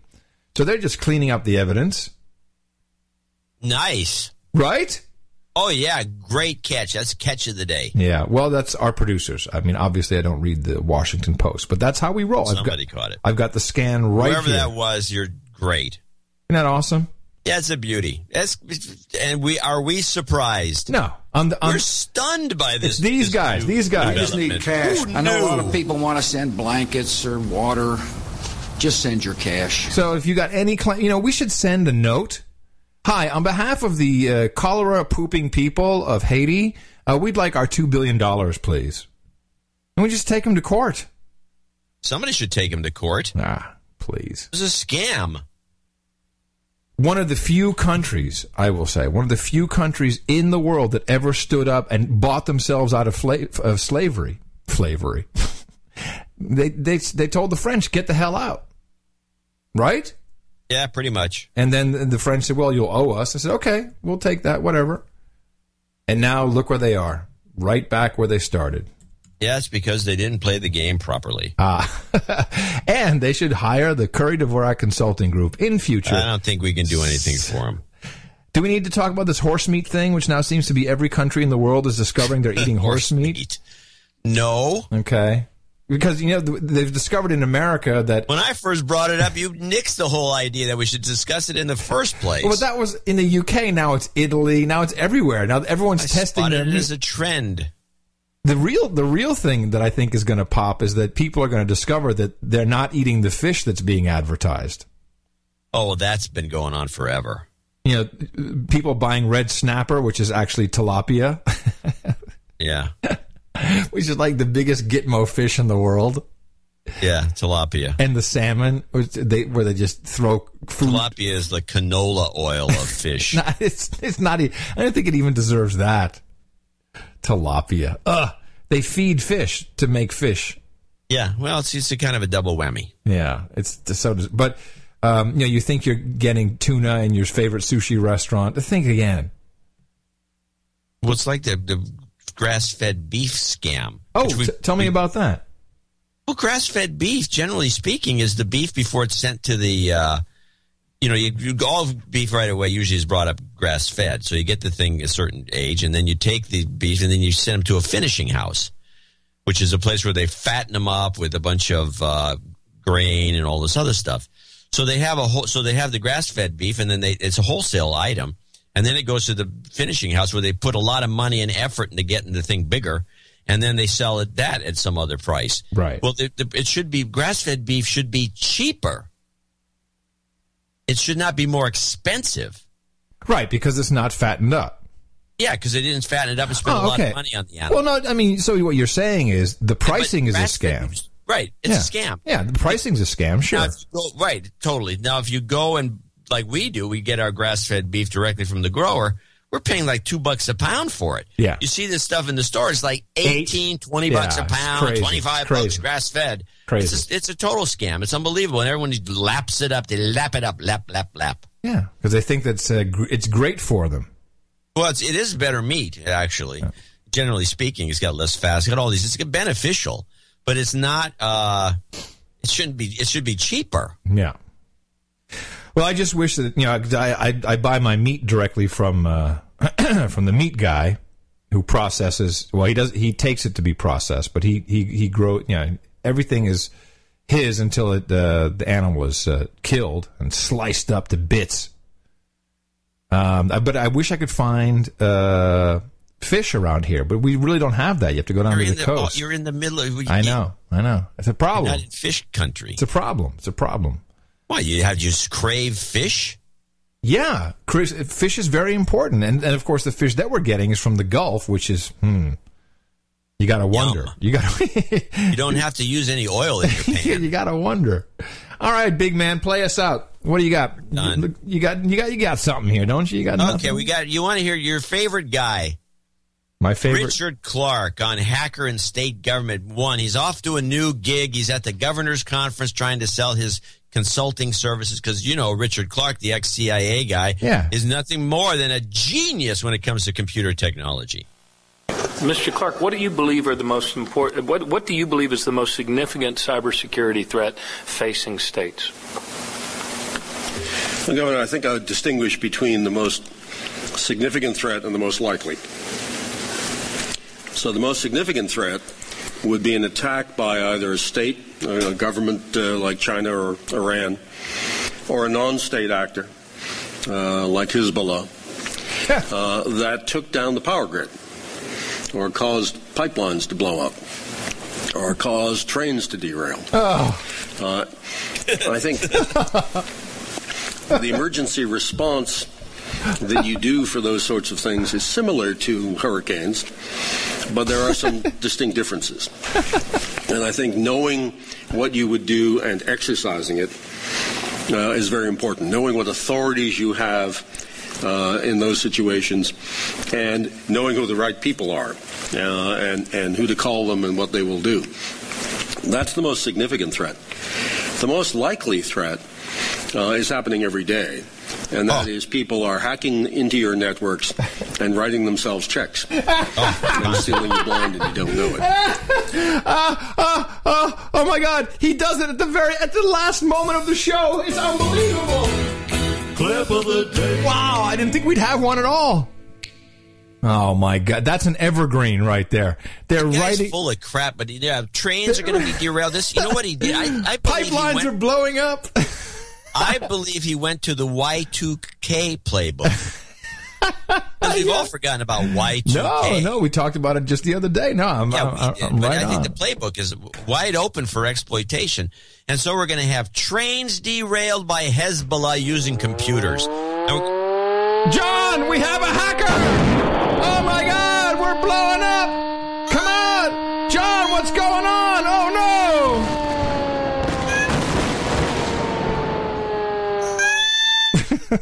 Yeah. My goodness, yeah. And writing checks as we speak. Yeah, they're writing checks. That's the worst thing. They're in my bank account writing a check. Hey, come to my house on Monday so we can do the bills together and you can write some checks. If only. I mean, I can't even transfer money from one bank to the other electronically in this country. Are you kidding me? They're writing checks. You know, so this is okay. So we work for a living. You know, we have taken a a we enjoy being productive people. Um, I think we're contributing to society in some small, insignificant pinhead way. But when we are both good, dead, and gone, I think there's enough work out there that someone for a while will say, "Oh yeah, those guys, yeah, they, they, they kind of, you know." yeah, We'll get Jay Leno. Yeah, yeah. They'll- Well, maybe we'll get a plaque somewhere. Some Oh, a plaque would be good. insignificant spot, you know, and they'll say, "Oh yes," you know, like like the guy. There will be somewhere in the future, someone will say, "Hey." Like that guy in Gutenberg, you know, oh, these guys were talking about that in 1890. And say, and some kids in the future will be like, oh, wow. You remember, you know, the slavery thing that we're all susceptible to? There were two guys, you know, back in the internet days. Remember those? when people were hacking into your accounts and writing checks, they were actually working, trying to give people information. It's too bad too little people listen to them. But now, so we choose that path. And then you get a guy like Richard Clarke who just kicks back and just lies and talks whatever crap and makes millions of dollars selling this BS.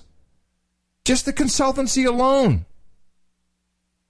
I should have Yeah. listened. We should have gone into public office. I mean, that's we should have. We blew it. that's the bonanza. See, we thought that back in the day you were a, a, a civil servant and you served, and you know, and that was really a heroic thing to do, and that was fantastic, and it was really great if you wanted to serve your country. You know, and I, I'll be honest, I'm like, screw that. You know, I want to make money. I want to be rich and famous and awesome. And now it turns out, jokes on us. Because if you're the civil servant, then you turn right around and you sell your consultancy to the entire industrial complex, and that's how you actually become rich. Stupid, stupid. So let this be well, let this you be know, a they lesson. keep this a secret. well, you cat, have to be in the business. the cat's out of the bag. you were in the business, you would have known. Yeah, well, we blew All it. right, we good. blew it. So instead, we live a life of mac and cheese. And Mac uh, and cheese, mac and cheese. oh yeah, I'm going to play us out with that. And I'm Love hoping, I'm hoping, I am really hoping. cheap cheddar.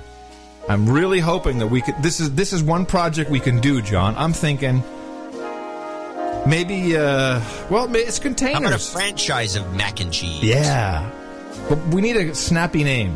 mac and cheese. Mac and cheese, just Mac and cheese truck.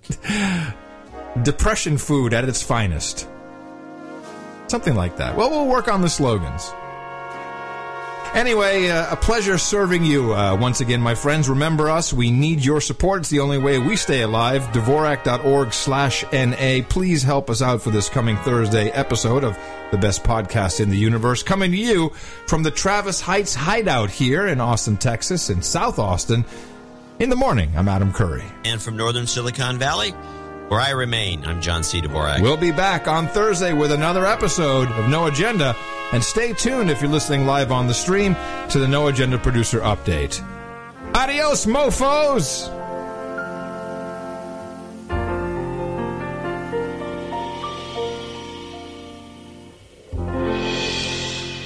Get that mac and cheese. Everybody deserves their mac and cheese. You slaves can get used to mac and cheese, mac and cheese, mac and cheese, macaroni and cheap cheddar melted together. Mac and cheese, mac and cheese, mac and cheese. Minimum wage. Yeah! The best podcast in the universe. Dvorak.org slash N-A.